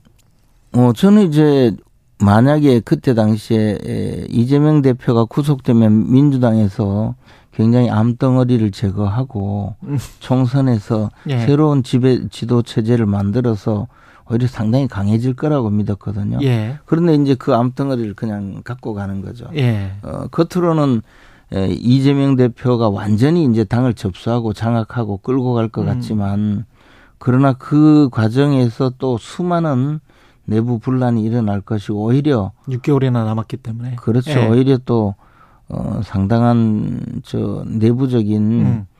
그 좋지 않은 영향이 생길 거라고 봐요. 예. 우리 당은 이번 강서 보궐선거를 잘 되새겨서 어, 현실에 적응한다면 그나마 음. 어 그냥 우리가 모르고 있었던 많은 내부의 모순들이 한꺼번에 드러나서 오히려 어, 새롭게 변화하는 계기가 될 수 있다고 보기 때문에 예. 이것은 그 결과는 어디로 갈지 모르지만 사람의 사람들의 집합에서 결정하는 것이기 때문에 결국은 그 집단 지성이 제대로 발휘될 수 있을지 예. 여부에 따라서 결과는 달라지리라고 봅니다. 여기까지 듣겠습니다. 김재원 국민의힘 최고위원이었습니다. 고맙습니다. 고맙습니다. 오늘 하루 이슈의 중심. 당신의 아침을 책임지는 직격 인터뷰. 여러분은 지금 KBS 1라디오 최경영의 최강 시사와 함께하고 계십니다.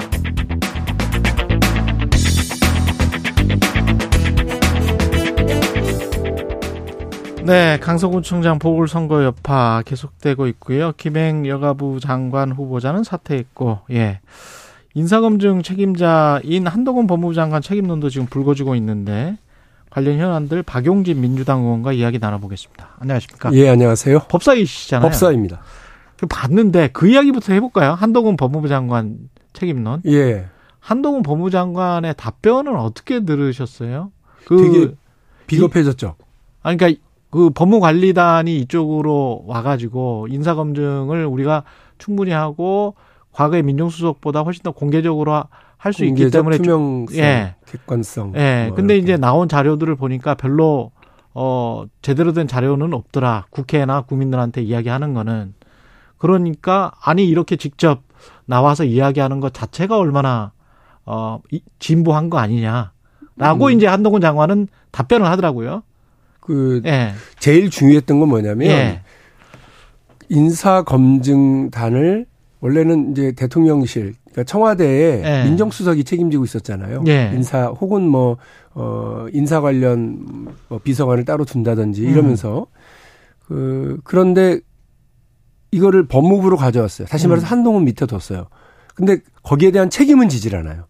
그러니까 예전에는 음. 기억들 하시겠지만 노무현 대통령 때든 뭐 박근혜 정부 때든 이명박 정부 때든 인사 참사가 벌어져요. 잘못 검증했어요. 음. 그래서 줄줄이 낙마를 해요. 예. 그러면 그 민정수석이 사표를 내고 책임지고 물러나고 아. 심지어는 비서실장까지도 관두고 이랬던 때가 있어요. 그러 그러네 그런 경우가 그럼요. 예 가끔 예. 있었습니다. 아니, 예. 대통령을 물- 관두게 할 수는 없잖아요. 예, 그렇죠, 그렇죠. 그러니까 예, 선출직인데. 예, 예. 그래서 거기에 대한 책임을 어 참모가 지거나 혹은 예. 인사 검증을 책임졌었던 단위가 지, 이제 지는 거죠. 음. 그래서 그걸 물었다고요. 음. 그랬더니 저는 기계적으로 자료를 수집해서 대통령실로 넘깁니다. 아. 이거는 자료를 넘긴 게 아니고 아. 책임을 떠넘긴 거예요. 그러네. 이건 참모가 할 소리가 아니에요. 엄청 비겁해졌죠. 그게 인사 검증단입니까? 이름이 인사 검증단으로 돼 있어요. 예, 예, 인사 어 인사 정보 인사 정보 정- 검증단. 이- 그럼 검증이라는 거는 그거 이 사람이 얼, 어, 적격 인사인지를 검증해야 되는 거 아니에요? 그러니까 제가 저그 그 예. 단위의 이름을 바꿔라. 예. 어, 인사 자료 수집단으로 바꿔라.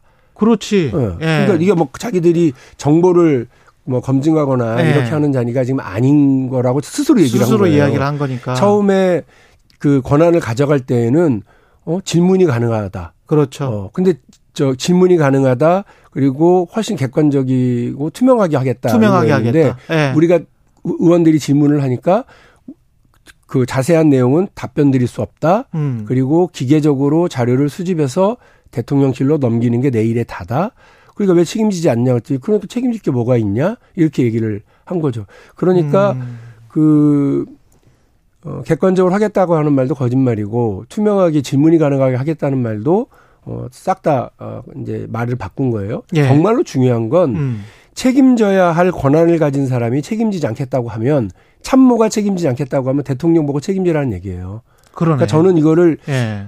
어 한동훈 장관이 윤석열 대통령의 가장 측근이라고들 생각했는데 예. 측근은커녕 어 책임은 떠넘기고 예. 네가 네가 네가 책임져라. 대통령 보고 지금 그러는 거거든요. 결과적으로 보면 결과적으로 그렇죠. 예. 대단히 비겁하고 무책임한 태도가 아니냐 이렇게 얘기 얘기하지 않을 수 없고 어또 하나는 제일 이제 이번에 처음 나온 뭐 그 전 표현으로 기억을 하는데 예. 기계적으로 자료를 수집할 뿐이다 아. 이렇게 얘기를 하는 거 아니 그러면 AI가 인사 검증하지 왜 음. 저 한동훈 장관이 검증한다고 그래요. 예. 어, AI가 제일 잘하지 그렇게 기계적으로 자료 예. 수집해 가지고 통보하는 거는 그러니까 이게 지금 무언가 음. 자기도 창피하겠죠. 음. 어, 이런 인사들을 그러니 본인에게 이 인사를 자료를 수집하라고 하든 검증하라고 하든 헌 단위가 대통령일 거 아니에요. 그렇죠. 처음에 대통령이 나 이 사람 어, 어 저기 장관 시킬 테니까 한번 봐. 자기도 창피했나 봐요. 이거 잘하겠다고 해외 출장까지 갔다 오지 않았었어요? FBI. FBI도 갔다 오고. 예. FBI도 만나고 뭐 예. 저기 백악관의 이 담당자들과도 뭐 만나고 음. MOU MOU를 그렇게도 맺나? 하여간 MOU를 맺었다고 하더라고요. 아. 그런 폼나는 일은 다 하고 나는 기계적으로 AI 하는 일만 하고 있다라는 식으로 얘기를 했으니 아 좀 답답하고 음. 그래 놓고 이 그 자료 수집하는 단위와 최종적으로 최종적으로 결정하는 단위가 불- 음. 분리되어 있으니까 좋은 거 아니냐고 그러더라고요. 예. 좋긴 뭐가 좋아요. 오히려 책임 단위가 실종돼 버렸는데 음. 예전에는 어쨌든 그 과정에서는 인사 검증이라고 하는 기밀성 때문에 개인 인사 정 개인 정보도 있고 그러니까 기밀성 때문에 했으나 음. 잘못됐으면 책임진 사람이 있었다고 민정수석이 예. 책임지고 물러나기도 근데 하고 지금 아무도 책임지지 지금. 아무도 책임지지 않고 오히려 대통령 보고 책임지라고 떠넘기는 거 아니냐. 사과하는 사람도 별로 없고. 예. 제가 얼마나 답답했으면 어떻게 이 정권은 이렇게 줄줄이 인사 참사가 벌어지는데 누구 하나 음. 내 책임이다라고 하는 사람이 없어요. 이거 진짜 큰일이에요. 그리고 아, 그 더 웃긴 거 하나 예. 얘기를 해드려야 예, 예. 되는데 좀 잘해라 예. 왜 이렇게 못하냐 그랬더니 이저 한동훈 장관이 툭 튀어나온 말이 아 이거 압수수색 하란 말입니까 이러더라고요. 잘할 잘하는 건 압수수색. 아, 그래서 우리 야당 의원들이 심장이 쫄깃했어요. 아, 우리가 뭐라고 막 예. 압수수색 하란 말입니까 이렇게 장, 장관 하니까. 후보자도 압수수색 하란 말입니까? 뭐 이런 건가? 그러니까 예. 아니 그러니까 너무 웃긴 거죠. 예. 이렇게 잘하라 검증 잘하고 책임져라 그랬더니 예. 아, 압수수색 권한이 없어서 이래 얘기인 거거든요. 그러니까 뭐만 좀 하려고 그러면 예. 검사 시절의 인식을 그대로 드러내면서 음. 어, 인사 검증의 권한을 어, 자기가 가져왔다 제대로 하겠다라고 믿고 FBI도 만나고 국민들 앞에서 온갖 이제 시연은 다 해놓고는 예. 내 책임 아니고 대통령한테 떠넘기고 그리고 압수수색 하란 말이냐라고 우리 야당 압- 의원들한테 아, 얘기하는 건 압수수색해야 인사검증을 할 수 있을 있을 있는 거는. 아닐 텐데 말이죠. 그럼요. 예. 그 의원님이 근데 한동훈 장관의 수박으로 찍기 힘들다고 하셨어요? 아, 그 예. 한동훈 장관이 네. 그 지난번에 이균용 대법원장의 후보자를 이제 인준 부결되고 나니까 예. 그걸 이 민주당의 정략적 선택이고 뭐그 뭐 방탄용이다 이렇게 아. 얘기를 하길래 예. 제가 오히려 어그 자체 디스 하면서 예. 어, 그 얘기를 한 거죠. 예. 아니 방, 방탄용이라고 얘기하시면 음. 나는 그 오히려 비명으로 찍혀 있고 수박으로 음. 찍혀 있는 사람인데 네. 내가 인사청문회 간사를 맡아서 가장 강경하게 부결을 주도했단 말이냐. 아. 제가 의총에서도 두 번이나 부결 시켜 그 시켜야 말씀이구나. 한다. 예. 그리고 예. 친전도 보내고 의원들한테 믿어라. 우리 인사청문 위원들을 믿어라. 음. 그 이건 이분은 어 어, 여러 부적 가장 부적격한 사람이다. 절대적으로 부결시켜야 될 사람이다라고 음. 앞장섰는데 이거를 그 무슨 근거로 민주당이 그 정략적 선택을 했고 방탄 그렇지. 부결을 시킨 어. 거냐고 얘기했냐? 그랬더니 뭐 뭘 봐도 그냥 민주당의 이 태도를 어. 보면 그렇다는 거에서 그 당신 뇌피셜 아니냐? 예. 그 정치적인 그 저 표현일 뿐인데 음. 부, 저 부적절하다. 그리고 박용진이 비명이고 수박이고 음. 그래서 이렇게 오히려 찍혀 있는 사람이 앞장서서 방탄 부결을 이끌어냈다고 그러는 건 음. 나에 대한 모욕이다. 그러네. 열심히 그 국회가 할 일을 했는데 예. 국회의 결정에 대해서 저런 식으로 얘기하는 장관도 처음이죠. 그 어떻게 보면 이제 비병이나 칠명으로 이분법적으로 나눠서 사람들을 국회의원들을 보게 하고 그거에 그 어떤 덫이라고 해야 될까요? 어, 거기에 빠져나오기 위해서 다른 본인의 다른 행동들도 다 그렇게 구구하게 설명을 해야 되는 그런 정치 상황이 또 있는 것 같기는 뭐, 합니다. 뭐 그런 경우가 서글프긴 한데 예. 저는 박용진을 뭐 비명이라고 하든 수박이라고 하든 참외라고 예. 하든 별로 개의치 않아요. 음. 국회의원이 소신을 가지고 자기 할 일 하면 되는 겁니다. 저는 오히려 이균영 후보자를 놓고 예. 처음부터 막 이분은 뭐 된다 안 된다 얘기들을 너무 많이 하길래 그러지 말라 그랬어요. 음. 그 방송 같은 데 나가서 인사청문회가 시작도 안 됐는데 그거에 대해서 미리 선, 선, 선언적으로 얘기하는 거 별로 의미 없다. 음. 인사청문 제도에 부합하게 정확하게 검증하고 그 다음에 우리 입장 내리자 이렇게 했었거든요. 예. 그러니까 저는 소신을 가지고 우리가 할 일 따박따박 다 하고 결론 낸 대로 이렇게 하는 게 맞다. 예. 우리 21대 국회의원들 이제 6, 개월 7개월 정도밖에 남지 않았거든요. 자기 네. 임기. 그런데 우리가 이번에 인준 투표를 하는 분은 6년짜리 대법원장이에요. 네. 그러니까 우리가 신중하게 해야 되지만 또 과감하게 결정을 해줘야 될 필요가 있다고 저는 봤어요. 자격 없는 음. 사람을 어떻게 안 칩니까? 예. 정치적인 이유로 음. 국민들에게 고통을 떠넘기는 거지. 예. 그건 전 틀려 먹었다고 생각하고요. 근데 이런 이런 국회의 태도와 역할에 대해서 예. 한동훈 법무부 장관이 아. 세상에 장관이라는 사람이 국회의 이런 검증 결과와 일에 대해서 정치적으로 그렇게 공격하는 정치적으로 해석해서 네, 아주 틀려먹은 태도죠. 인과관계를 그렇게 짜 맞추는 거는 자기 할 일이나. 잘해야지. 예. 그뭐검 그 검사들이 해다는 대로 다 와가지고 국회에서 그 난장판 만들어 놓더니 결국 기각 기각돼 버렸고. 음. 그 역대 장관들 1분 남짓으로 다 해서 가결도 만들어내고 음. 구속도 그 결과를 만들어낸 역대 장관들 특히나 그 한동훈 장관이 제일 싫어하는 박범계 장관은 네. 두 건을 그 체포 동의안을 냈는데 각각 여야 출신이에요. 예. 그두 분 다 1분 12초 15초 정도를 설명하고 예. 그날 의원들의 가결표도 다 끌어내고 그리고 완전히 어, 다르네. 구속도 다 음. 이제 끌어냈거든요. 그런데 그 한동훈 장관하고 맨날 그, 그 공격하고 비판하고 그러면서 본인은 본인- 30분 떠들어 놓고 기각되고 음. 이게 말이 됩니까? 예. 본인 일도 자기 제대로 일이나. 잘했으면 좋겠다 예. 그 말씀을 드렸었어요.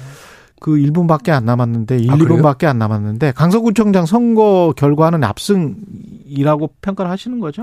누가 윤석열을 이길 수가 있겠어요?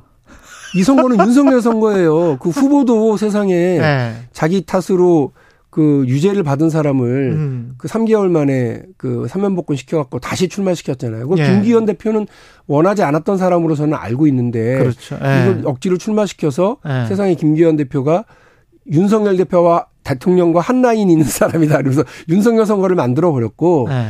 윤석열 또 이 한참 선거가 진행되는데 김행, 신원식, 유인촌 안 치면서 예.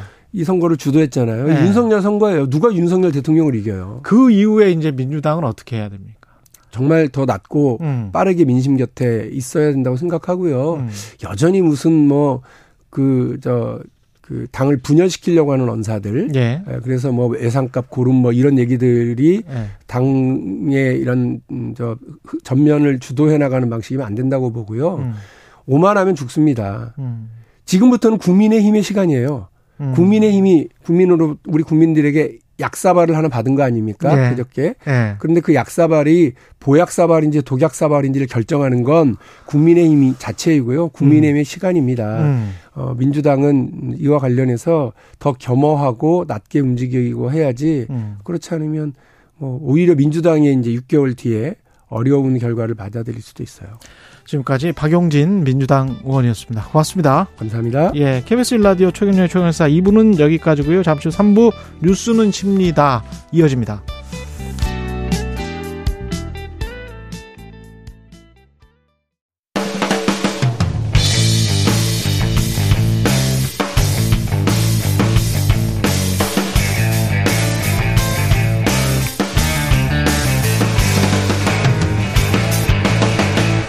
최경영의 최강 시사.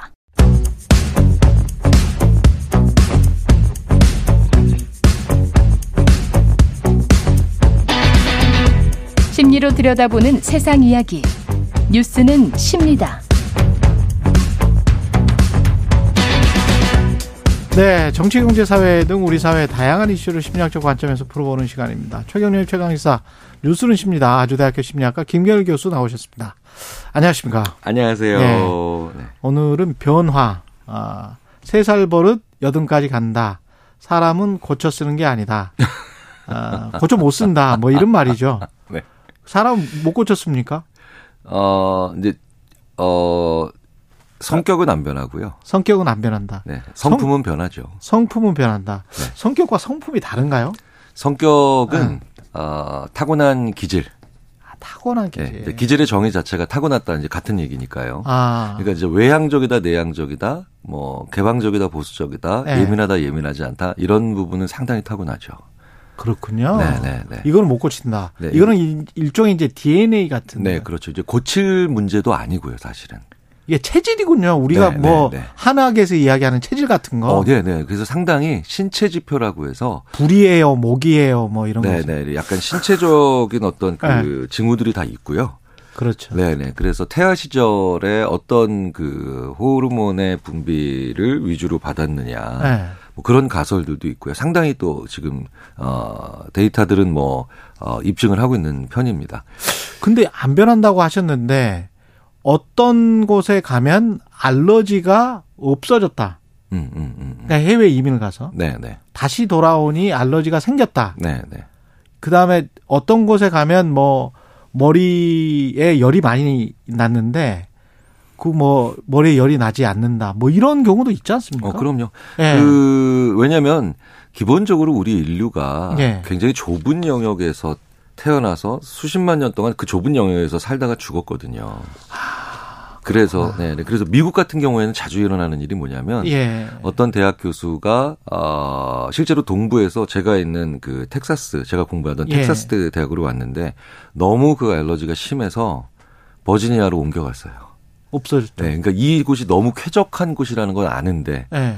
다른 모든 것들이 그러니까 이 자기한테는 예. 근데 알러지가 너무 심하니까 그렇죠. 못 견디다가 어 버지니아로 가니까 또 말짱해지죠.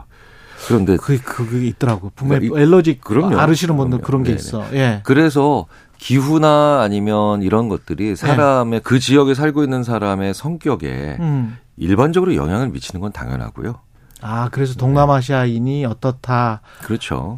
네, 추운 데 사는 유럽인들이 어떻다 이런 게 그럼요. 그러니까 철학자들은 아. 전부 다 북유럽이고 예술가들은 전부 다 남유럽이고 뭐 이런 얘기들이 아, 나오는 게 그러네요. 예, 기질적인 것을 환경이 영향을 미치기 때문에 예. 어, 오랜 시간 동안 그, 영, 그 지역에서 태어났던 사람들이 그 어, 비- 평균적으로 좀 어, 다른 지역과 다른 성격을 가지는 건 당연하고요. 아, 근데 문제는 성품 아까 말씀. 네, 심리학자들이 음. 이렇게 성격을 바꾼다는 건 그러니까 컴퓨터로 치자면 하드웨어를 바꾸는 것처럼 어렵죠. 아, 그렇군요. 그런데 네. 소프트웨어가 있죠. 운영 체제가 있고. 예. 네, 그거는 어떻게 쓰느냐에 따라 정말 달라지죠. 아. 같은 컴퓨터라도 이렇게 조금 잘 쓴 사람들은 컴퓨터를 예. 잘 쓰는 분들은 시간이 지나면서 운영 체제랑 소프트웨어를 잘 사용하면서 컴퓨터가 잘 돌아가고 예. 어떤 분들은 좀 안 돌아가는 그런 분들이 있죠. 예. 그래서 성격에 저희들이 뭐라고 표현하냐면 그 사람의 타고나는 타고나기 때문에 잘 안 변하는 성격에 음. 이렇게 표현합니다. 다른 사람들과 공존할 수 있는 자기만의 사회적인 능력을 얹은 걸 성품이라 그래요. 아, 이건 다시 한 번만 말씀을 해 주십시오. 아, 완전히 그 개념이 다르구나. 네, 네, 네. 그러니까 성격에 다른 사람과 공존할 수 있는 사회적인 에, 사회적인 어떤 자질을 네. 어- 얹은 게 그렇죠. 그게 성품이다. 그래서 다른 사람들과의 공존, 네. 다양한 사람들도 아우르는 뭐 포용성, 예. 뭐 이런 것들이 그게 꼭 자기의 진심이 아니다 하더라도 그러네. 네, 처음에는 좀 맞듣지 않다 하더라도 그래도 네. 이렇게 포용하고 같이 가자. 예. 그리고 이렇게 사회적으로 어, 어, 나는 저 사람들과 잘 지낼 수 있다라고 하는 예. 것들을 가지게 되면 자기 성격의 장점이 나옵니다. 아. 네, 그런 걸 저희들이 이 성숙한 삶. 그렇군요. 네, 그런- 그런데 예. 똑같은 성격인데 예. 어, 다른 사람들과 공존하고 그다음에 사회적으로 잘 원활하게 어, 소통할 수 있는 자기만의 사회적 노하우나 예. 아니면 사회적인 어떤 그런 그 능력치를 잘 못 가지게 되면 음. 어, 자기 성격에 음. 아, 단점을 주로 보여주고 사는데 음. 어, 그런데 그게 그 단점이 극대화될 때가 바로 뭐냐 자기가 아, 권력자 혹은 힘을 많이 가졌을 때 오히려 그게 툭툭하고 튀어나오게 되죠. 아, 권력자가 되면은 마음대로 할수 네네. 있으니까. 그러니까 회사에서 뭐- 회사에서 예를 들어서 높은 네. 사람이 됐다든가 예. 이럴 때 되면 갑자기 자기가 뭐 예를 들어서 뭐 어, 부장님까 부장이었을 때는 잘 안 나오던 게 예. 임원이 되면서 갑자기 풀쑥하고 자기의 어떤 그 아, 미성숙한 측면들이 나오기가 좋아지는 게 예. 왜냐하면 어, 내가 힘을 가지게 되면 예. 기본적으로 나, 나, 나 내가 다른 다른 사람들을 통제할 수 있지 다른 사람의 나를 통제하기가 어려워지잖아요. 음. 그러니까 어 임원 되기 전까지는 전혀 안 그랬던 분이 예. 갑자기 그렇게 변하네. 예. 라고 하는 건 사람이 변한다라고 했는데 왜 갑자기 안 변한다고 했는데 또 변한다 그랬을까요? 예. 그러니까 성격은 그대로 있는 건데 예. 그 사람의 사회적 성품이 그에 걸맞지 못한 거죠. 제가 정치 커뮤니케이션에서 배웠던 거는 이게 어떤 이 정치적 성향, 성격하고는 좀 어, 다른데 네, 정치적 네, 네. 성향이 유소년기의 대부분, 그러니까 청소년기의 대부분 형성이 된다. 그 다음에는 거의 안 바뀐다. 네, 네, 네. 이거는 이것도 성격이나 성품 성품은 좀 다를 것 같고 성격도 비슷합니까? 어, 그럼요. 아까 그 굉장히 네, 네. DNA를 강조하시는 것 같은데. 네. 성격은? 그러니까 예. 왜 기본적으로 약간 어, 보수적인 분, 예. 그다음에 약간 어, 진보적이거나 개방적인 분들 예. 이런 분들이 이제 타고나는 자기의 성격적인 측면과 방금 전에 말씀하셨던 유소년기를 거치면서 예. 이제 거의 정해지죠. 거의 정해진 네, 네, 네. 거군요. 어, 그런데 제가 예전에도 한번 말씀드렸다시피 예. 아, 그게 진보, 개방, 뭐 보수 이렇게만 나누는 게 아니라 그렇죠. 아, 약간 자유주의적인, 자유적인 네. 네, 그런 것들도 다 있는데 그렇죠. 어쨌든 그런 측면이 스무 살 이전에 거의 확립된다. 스무 살 이전이죠. 네네. 자, 그런데 그건 예. 분명한데 그건 성격적인 측면이 강하잖아요. 예. 그 다음부터 똑같이 나는 진보, 나는 보수, 나는 뭐 자유 뭐 이렇게 아. 하더라도 예. 거기서부터 사회적 성품은 이제 스무 살 때부터 본격적으로 갈고 다듬는 거죠. 그런 것 같아요. 네, 네, 네, 네. 특히 한국 같은 네, 경우는 네. 늦게 사회생활을 시작하니까 더 늦게 그럼요. 아르바이트도 잘 안 하고 그러니까. 그래서 이렇게 생각하시면 예. 돼요. 어, 예전에 뭐 예를 들어서 학교 다니실 때 네. 정말 나랑 정치적인 어떤 혹은 뭐 약간 세계관이나 이런 것들이 잘 맞는 친구들이 있어요. 음. 쉽게 친해지죠. 그렇죠. 네, 쉽게 친해지는데 네. 지금 이제 50대 이렇게 말씀드려도 되나요? 네. 50대 어, 들어가니까. 아니, 그렇죠. 네. 뭐, 다 알- 아실 것 네, 같은데. 이거, 이거 네. 벌써 30년 동안 이제 삶을 살아오다 보니까 음. 오히려 세계관이나 아니면 뭐 정치적인 어떤 그, 어, 관점이 비슷한 사람들끼리 더 많이 싸워요. 맞아요. 네. 맞아요. 네. 왜냐하면 네. 이제 여기서부터는 성품의 문제가 된 거예요. 아. 성품에 대한 문제가. 아. 네. 그래서 매파는 매파끼리 싸우고 네. 그다음에 비둘기파는 비둘기파끼리 더 잘 싸운다. 아, 그러네. 라는 예, 이것들이 있는데 네. 그래서 어 사람이 만날 때 친해질 때 음. 처음에 가까워질 때는 그런 관점 성격적인 측면이 많이 작용을 합니다. 그러네요. 네. 그런데 예. 그게 지나서 그 관계가 정말 좋은 관계가 되고 예. 어 그리고 의미 있는 관계가 되기 위해서는 그다음부터는 그다음부터는 성품이 굉장히 중요한 거죠. 야, 그러니까 성품이 좋은 사람들이 정치인이 돼야 되는구나. 그렇죠. 네. 성품이 좋은 사람들이. 그러니까 나 내가 진보라고 해서 진보, 예. 내가 보수라고 해서 보수. 우리는 이렇게 보통 생각을 하잖아요. 그러니까 진보 중에서도 성품이 좋은 사람들과 보수 중에서 그렇죠. 성품이 좋은 사람들이 만나면 그게 좋은 정치. 그래도 합의가 될 가능성이 높겠네. 그래 훨씬. 그래야만 예. 이렇게 표현합니다. 윈윈이 된다. 윈윈이 된다. 네, 네. 그러네요. 네, 네. 그럼 성품이 좋아지려면 어떻게 해야 됩니까? 아까 말씀드렸다시피 타인에 대한 고려가 되게 중요해요. 타인에 대한 고려가 네, 중요하다. 네, 네. 그러니까 어 성품이 필요 없는 건 나 혼자 무인도에 살 때죠. 그렇죠. 네. 네. 그러니까 네. 어, 성격이라고 하는 건 다른 사람에 대한 고려나 아니면 타인의 존재와 무관하게 계속해서 그 사람을 움직이게 만드는 기본적인 속성인데 네. 그 기본적인 속성이 타인이 존재할 때 어떻게 표출되고 음. 그리고 타인의 성격과 나의 내 성격을 어떻게 맞춰가는가 음. 이런 것들이 굉장히 중요한 건데 아, 가장 중요한 거는 이럴 때 보면 알 수가 있죠. 그러니까 아, 우리가 자리가 사람을 만든다. 네. 라고 할 때 그 자리가 예를 들어서 나의 힘이나 아니면 내가 가지는 어 권한에 치중하는 사람들 있잖아요. 예. 이거는 그냥 성격대로 가는 사람들이 되는 거예요. 예. 그런데 그 자리에 자리가 또 사람을 만드는데 야 오히려 아 자리가 사람 만든다더니라고 하면서 오히려 약간 찬사에 가까운 얘기를 또 듣는 분들도 계세요. 어, 그런 분들 있죠. 그렇죠. 그런 네. 분들은 내가 가진 이 힘과 내가 가진 이 권한으로 어떻게 타인들에게 좋은 영향력 예. 혹은 그 사람들을 도울까 네. 사회에 이 기여할까 음. 이런 것들을 더 고민하는 사람들이 좋은 성품이 되는 거죠. 우리가 부모가 자녀를 가르치고 이제 뭐 함께 살면서 할 때도 자녀들의 어떤 성격이나 이런 거는 고쳐줄 수는 오- 없겠네요. 그러면. 그렇죠. 성격은 못 바꾸는 거죠. 근데 이제 성품은 어. 이렇게 좀 개선시킬 수 네네. 있겠네. 제가 예. 그제그어 딸이 첫째 딸이 초등학교 다닐 때 예. 이제 옛날엔 반장이라 그랬지만 요즘 학급 회장이라는 표현을 많이 아, 쓰잖아요. 그래요? 아. 정말 어 뚜렷이 구분되는 두 분의 부모님, 제 딸아이의 친구들이죠. 아. 그 부모님을 봤는데 어떤 아이가 어 학급의 회장이 됐어요. 예. 근데 그 부모님이 이러시더라고요. 이제 누구도 너를 무시할 수 없으니까. 예, 그러니까 애들한테 어 절대로 어 나 무시하지 말고 내가 말한 대로 하라고 해. 너는 학급 회장이야. 이게 바로 뭐냐면 어 자리가 사람을 만든다라는 말에 있어서 힘을 강조하는 거죠. 엄석대는 엄석대. 네네. 이무, 이문열의 일그러진 네네. 영웅의 엄석대. 그런데 또 예. 다른 부모님은 이렇게 얘기하시더라고요. 되게 인상 깊은. 제가 이제 그 예. 아이가 지금 대학생이 됐는데 참 이제 그, 어, 제, 제 자식도 아니고 남의 자식인데도 예. 참 흐뭇한 친구가 있는데 그 아이는 이렇게, 어, 잘하고 있더라고요. 근데 그때 그 부모님이 이렇게 얘기하셨어요. 이제 학급 회장 됐으니까, 어, 소위 말하는, 어, 외롭게, 어, 이렇게 혼자 밥 먹는 친구가 없도록 많이 도와줘. 배려해라. 네, 그러니까 그 힘으로 배려해라. 근데 이게 첫 번째가 훨씬 더 자- 단기적으로 보면은 이득되는 것 같지만 그렇지. 제가 늘 말씀드리지만 네. 수명도 길어지고 다양한 사람을 만나야 되고 그렇죠. 이런 사회에서 오히려 내 아이를 강하고 그 다음에 더 사회에서 유능한 인재로 키우는 길은 그렇죠. 두 번째 부모가 되는 길이죠. 배려하고 협력 잘하는 아이로 그렇죠. 만드는 거. 특히 언제 힘을 가졌을 때 아이가. 특히 힘을 가졌을 때. 그런데 이게 되게 재밌는 건 우리 집이 좀 더 잘 살 때. 그렇죠. 네, 네.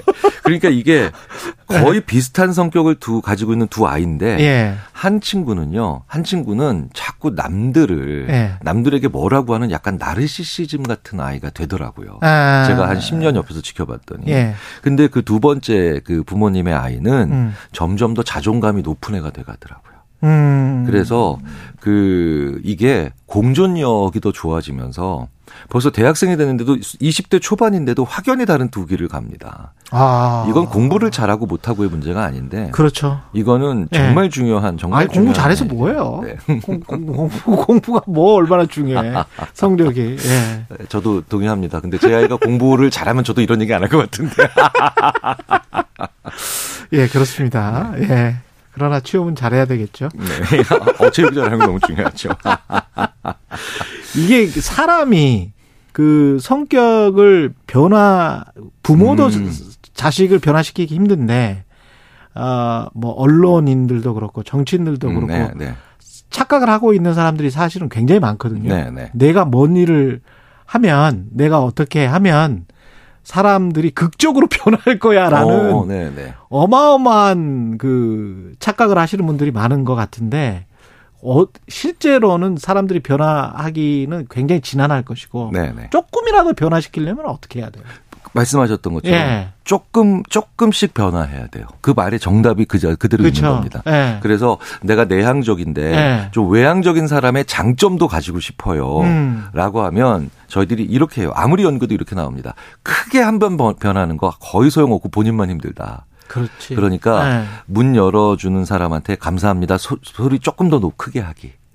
그 다음에 옆집 이웃에게 살짝 먼저 인사하기. 아. 뭐 이런 식으로 작은 변화를 내가 감당할 수도 있죠. 그러니까 예. 작은 변화를 조금씩 여러 번 하는 게 예. 사실은 쌓이는구나. 조금만 지나도 쌓여서 쌓이는구나. 예, 굉장히 나의 에, 그 반대편 성격에 있는 장점까지도 가져올 수 있는. 그러면서 내 장점을 극대화시키는 그렇죠. 예, 최고로 좋은 방법이 바로 거기 있다. 이렇게 조언을 드립니다. 그 습관의 중요성을 말씀하시는 거하고 비슷한 그럼요. 맥락이네. 예. 분- 분명한 건 어, 심지어 이런 연구도 있습니다. 미- 역대 미국 대통령의 성격을 프로파일링하니까 음. 사이코패틱한 측면이 그렇게 많아요. 음. 하지만 그들이 사이코패스는 아니죠. 그렇죠. 예. 다른 사람들을 아우르고 예. 그렇죠. 심지어는 나랑 의견이 다른 사람들과도 그래도 이러건 이거는 같이 가보자라고 하는 예. 나의 사회적 성품을 가진 사람이 예. 같은 성격인데도 비슷한 측면이 많은데도 대통령까지 간 적이 있고요. 예. 심지어는 그걸 못 가지게 된 사람은 사이코패스로 가더라. 이런 연구들도 더 있습니다. 아, 여기까지 듣겠습니다. 뉴스는 십니다. 김경일 교수였습니다. 고맙습니다. 감사합니다.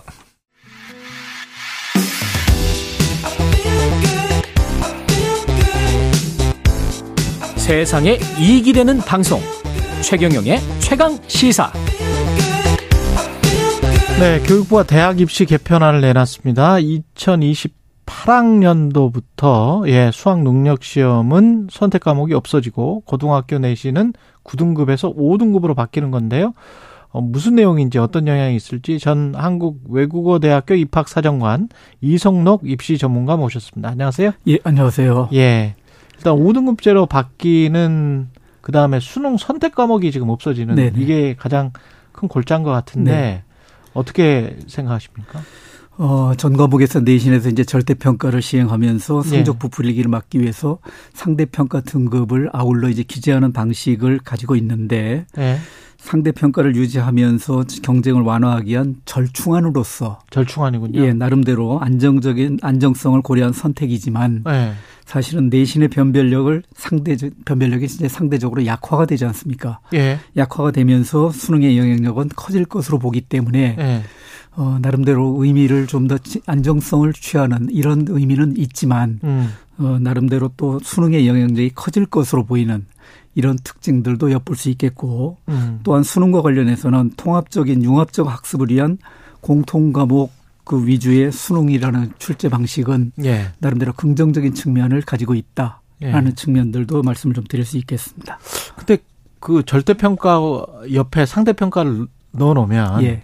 대학에서 상대평가만 보지 않을까요? 예, 당연히 이제 상대평가를 반- 반영하는 방식들. 예. 물론 이제 절대평가에 대해서도 반영하는 방식들을 가지고 있습니다. 예를 예. 들어서 학생부 종합전형에서 평가를 할때 음. 절대평가 영역에 나, 타나 있는 내용들을 중심으로 해서 반영을 하는 이런 음. 특징들도 가지고 있기 때문에 예. 절대평가 부분이 완전히 배제된다라고 말씀을 좀 드릴 수는 없지만 예. 상대평가의 요소를 통해서 등급이 5등급으로서 나뉘어지고 있기 때문에 예. 물론 예전보다 이제 9등급제 하에서의 그런 평가 방식보다는 좀 완화됐지만 등급이 나름대로 폭이 높네요. 예, 예. 훨씬. 예, 그렇습니다. 그러면 뭐 공부 잘하는 학생들 과, 과거 같으면 80점이었는데 뭐 1등급이 못 됐던 학생들이 80점이어도 예. 그렇죠. 1등급이 될 수가 있는 거네요. 예, 그렇죠. 5등급으로 나뉘니까. 예. 그럼 어떻게 보면 좀 학생들한테는 좋은 것 같기도 하고.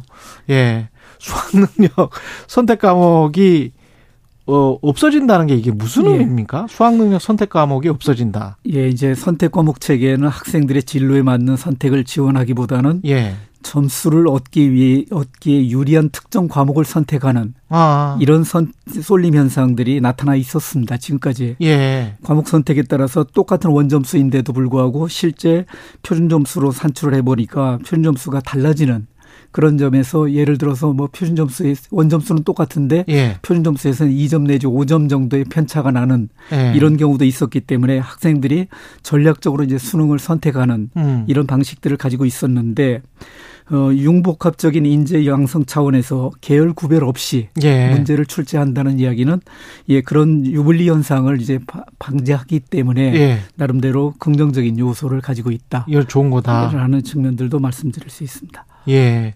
그리고 첨단 분야 인재 양성을 위해서 미적분 2와 기하를 합한 과목을 절대 평가 방식으로 평가하는 심화 수학 영역 신설을 검토한다. 이거는 뭐, 뭐 수학 영재들을 잘 발굴하겠다 이런 말입니까? 이제 변별력 상실의 이제 우려를 해소하기 위해서 심화 수학이라는 예. 음. 과목에서 이제 미적분 투하고 그다음에 기하 과목을 합친 이런 예. 심화 수학을 신설해서 원하는 학생들만 응시해서 선택 과목으로서 운영하는 방안을 검토하는 것이 검토하는 이런 내용들이 발표가 됐는데 예. 어, 심화 수학은 이 시험 범위가 미적분 투하 기하로 현재 이과생들이 주- 주- 선택하는 미적분과 기하 과목과 같은 것으로서 시험 과목이 확정될 경우에 예. 나타날 수 있는 특징들이 주요 대학이라든지 그 의학학 계열의 경우에는 선택이 아니라 필수가 될 확률이 높고 예. 또 절대 평가라 해도 상당히 좀 부담을 느낄 가능성들이 있다라는 예. 측면들도 엿볼 수 있습니다. 그래서 심화 수학이 최종 확정되면 음. 최상위권 대학의 자연 계열에 지원하는 데 지원해서 이 대학들이 지정할 가능성들도 있다. 음. 그런 측면에서 이제 이 부담은 학생들에게 오롯이 주어지게 된다라는 음. 측면들도 생각해 볼 수 있겠습니다. 근데 아까 좀 내신은 아무래도 관리하기가 쉬워지고 5등급이니까. 예. 그리고 수능이 이제 굉장히 예, 중심이 될 것이다 이렇게 말씀하시는데 예. 이렇게 되면 특목고 학생들한테 예, 훨씬 더 유리한 거 아닌가 뭐 이런 생각도 좀 드네요. 어, 이제 내신 개편안이 가지고 있는 예. 이런 특징들로 미뤄봤었을 때 그 자사고 외고 쏠림 현상을 막을 수 있다라고 음. 해서 이제 그 교육부에서는 내용을 발표를 하고 있는데 예. 어, 상위권 학생들의 등급에 해당하는 학생들 숫자가 좀 더 늘어날 가능성은 있죠. 그렇죠. 예. 예, 1등급이 훨씬 많아질 것 같은데. 뭐 2등급 학생들도 예. 34% 정도까지가 2등급 학생으로서 이제 평가를 받고 있기 그렇겠죠. 때문에 어 그래서 실제 당초 이- 고, 고 2, 3만 절대 평가를 실시할 경우에는 자사고 외고는 내신 획득에서 불리하다라는 우려가 해소될 수 있고 쏠림 음. 현상이 극대화될 것으로 예상됐는데 음. 5등급 상대평가제가 그 우려를 완벽, 완벽하게 해결하고 있다라고 보기에는 좀 어려운 측면들도 있다.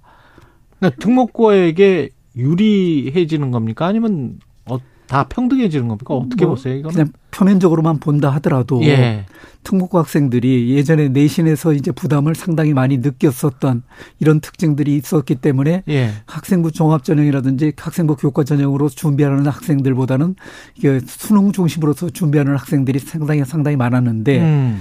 내신에 대한 부담이 좀 더 줄어든다는 거죠. 내신에 대한 부담이 그렇죠. 줄어들기 때문에 예. 특목고 자사고 쏠림 현상은 좀 더 나타날 가능성들도 있다. 아, 라는 그렇군요. 점도 엿볼 수 있습니다. 예. 사교육비 부담은 뭐 이렇게 하면 어떻게 되나요? 어, 줄어들은, 줄어들어야 되는 것이 정상인데. 당위적으로는? 예, 예. 예.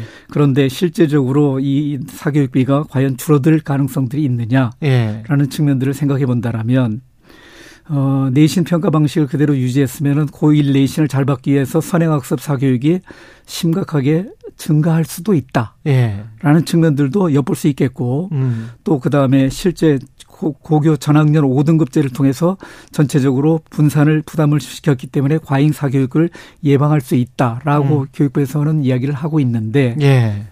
현실적으로 나타난 특징들이 뭐 당장 최근에 이제 그 사교육기관에서 입시 설명회를 이 2028 학년도 개편한 거 관련해서 입시 설명회를 했는데 예. 어 상당히 많은 학, 학부모님들이 몰려들어서 음. 이, 이런 내용들에 대해서 이제 뭐 하- 어떻게 바뀌느냐 예. 라는 부분들에 대해서 학습을 하고 어떤 쪽으로 진, 진, 절, 질, 절, 진- 전략을 차- 세우는 것이 유리하느냐 음. 이런 부분들에 대해서 상당히 많은 관심들을 가지고 있는 걸로 미뤄봐서 예. 그렇게 쉽게 사교육비가 잡힐 것 같지 않다. 예. 입시 전형이 저 대학별 입시 전형이 이- 또 있잖아요. 예. 그러니까 내신 있고 수능 있고 예. 대학별 입시 전형이 또 따로 있는데 이게 더 까다로워질 가능성도 있습니까? 이렇게 만약에 교육부에서 나오면? 수능이라든지 예. 내신의 등급이 이제 변별력이 좀 더 떨어진다고 생각된다면 예. 대학에서는 어떤 수- 방법을 통해서도 변별력을 확보하기 위한 장치들을 둘 가능성들이 있다는 거죠. 아. 예를 들어서 내신 중심으로 선발하던 학생부 교과 전형 같은 경우에 있어서도 예. 내신에 대한 비- 변별력이 좀 더 떨어진다고 생각되면 음. 수능 최저학력 기준을 좀 더 부과한다든지 음. 수능 최저학력 기준뿐만 아니라 실제 면접을 통해서 학생들의 역량을 평가한다든지 예. 하는 방식을 통해서 어떤 식으로든지 학생들의 역량을 정확하게 변별하기 위한 장치들을 둘 가능성들이 있다. 아, 이게 뭐 얼마나 많은 어떤 긍정적인 효과가 있고 부정적인 뭐 부작용이 있고 그런지는 모르겠습니다만 1918님처럼 우리나라 입시 제도는 왜 이렇게 자주 바뀌는지 모르겠어요. 이렇게 이야기를 하셨는데 좀 이 바뀌면 또 적응해서 또 사교육비는 그대로거나 계속 늘어가고 이게 쳇바퀴처럼 계속 굴러가는 것 같아서 예, 안타까운 현실입니다. 이게 예. 결국은 물- 결국 이제 뭐 사회랄지 노동이랄지 이런 부분들에서 다른 직업들도 훨씬 뭐 돈을 그만큼은 받을 수 있고 뭐 이런 이런 게 있어야 이게 또 입시제도도 사회 전반적인 이제 구조가 그렇죠. 예, 우리 그 입시에 대해서 매몰되지 않는 그렇죠. 예, 이런 내용 구조로 이제 변화를 가져와야 되는데 음. 아직도 여전히 많은 부분에 있어서는 그런 부분들에 대해서 아쉬운 내용들이 나타나고 있다. 어떤 보안 같은 거 꼭 좀 조언해 주시고 싶을까? 한 2, 30초밖에 안 남았긴 하- 합니다. 어, 예를 들어서 지금 예. 학교의 교육 과정이 학생 어, 고교 학점제로 이제 변화를 가져오고 있습니다. 예. 고교 학점제로 변화가 됐었을 때 나타날 수 있는 평가 방식들이 적절한 방식들을 생각해 본다라면 예. 절대 평가 방식을 통해서 실제 학생들이 그 자기 꿈과 끼를 기를 수 있는 여러 여러 가지 과목들 좋아하는 과목들 중심으로 해서 학생들의 역량을 키울 수 있는 이런 분위기가 나름대로 조성이 돼야 되는데 예. 입시 제도가 그런 네. 점들을 교육 과정의 내용들을 따라가지 못하는 아. 이런 안타까운 현실들을 염두에 두고 그런 부분들에 대해 개선의 여지가 있다라는 점들도 말씀 좀 드리겠습니다. 입시 전문가 이성록 선생님이었습니다. 고맙습니다. 예, 고맙습니다.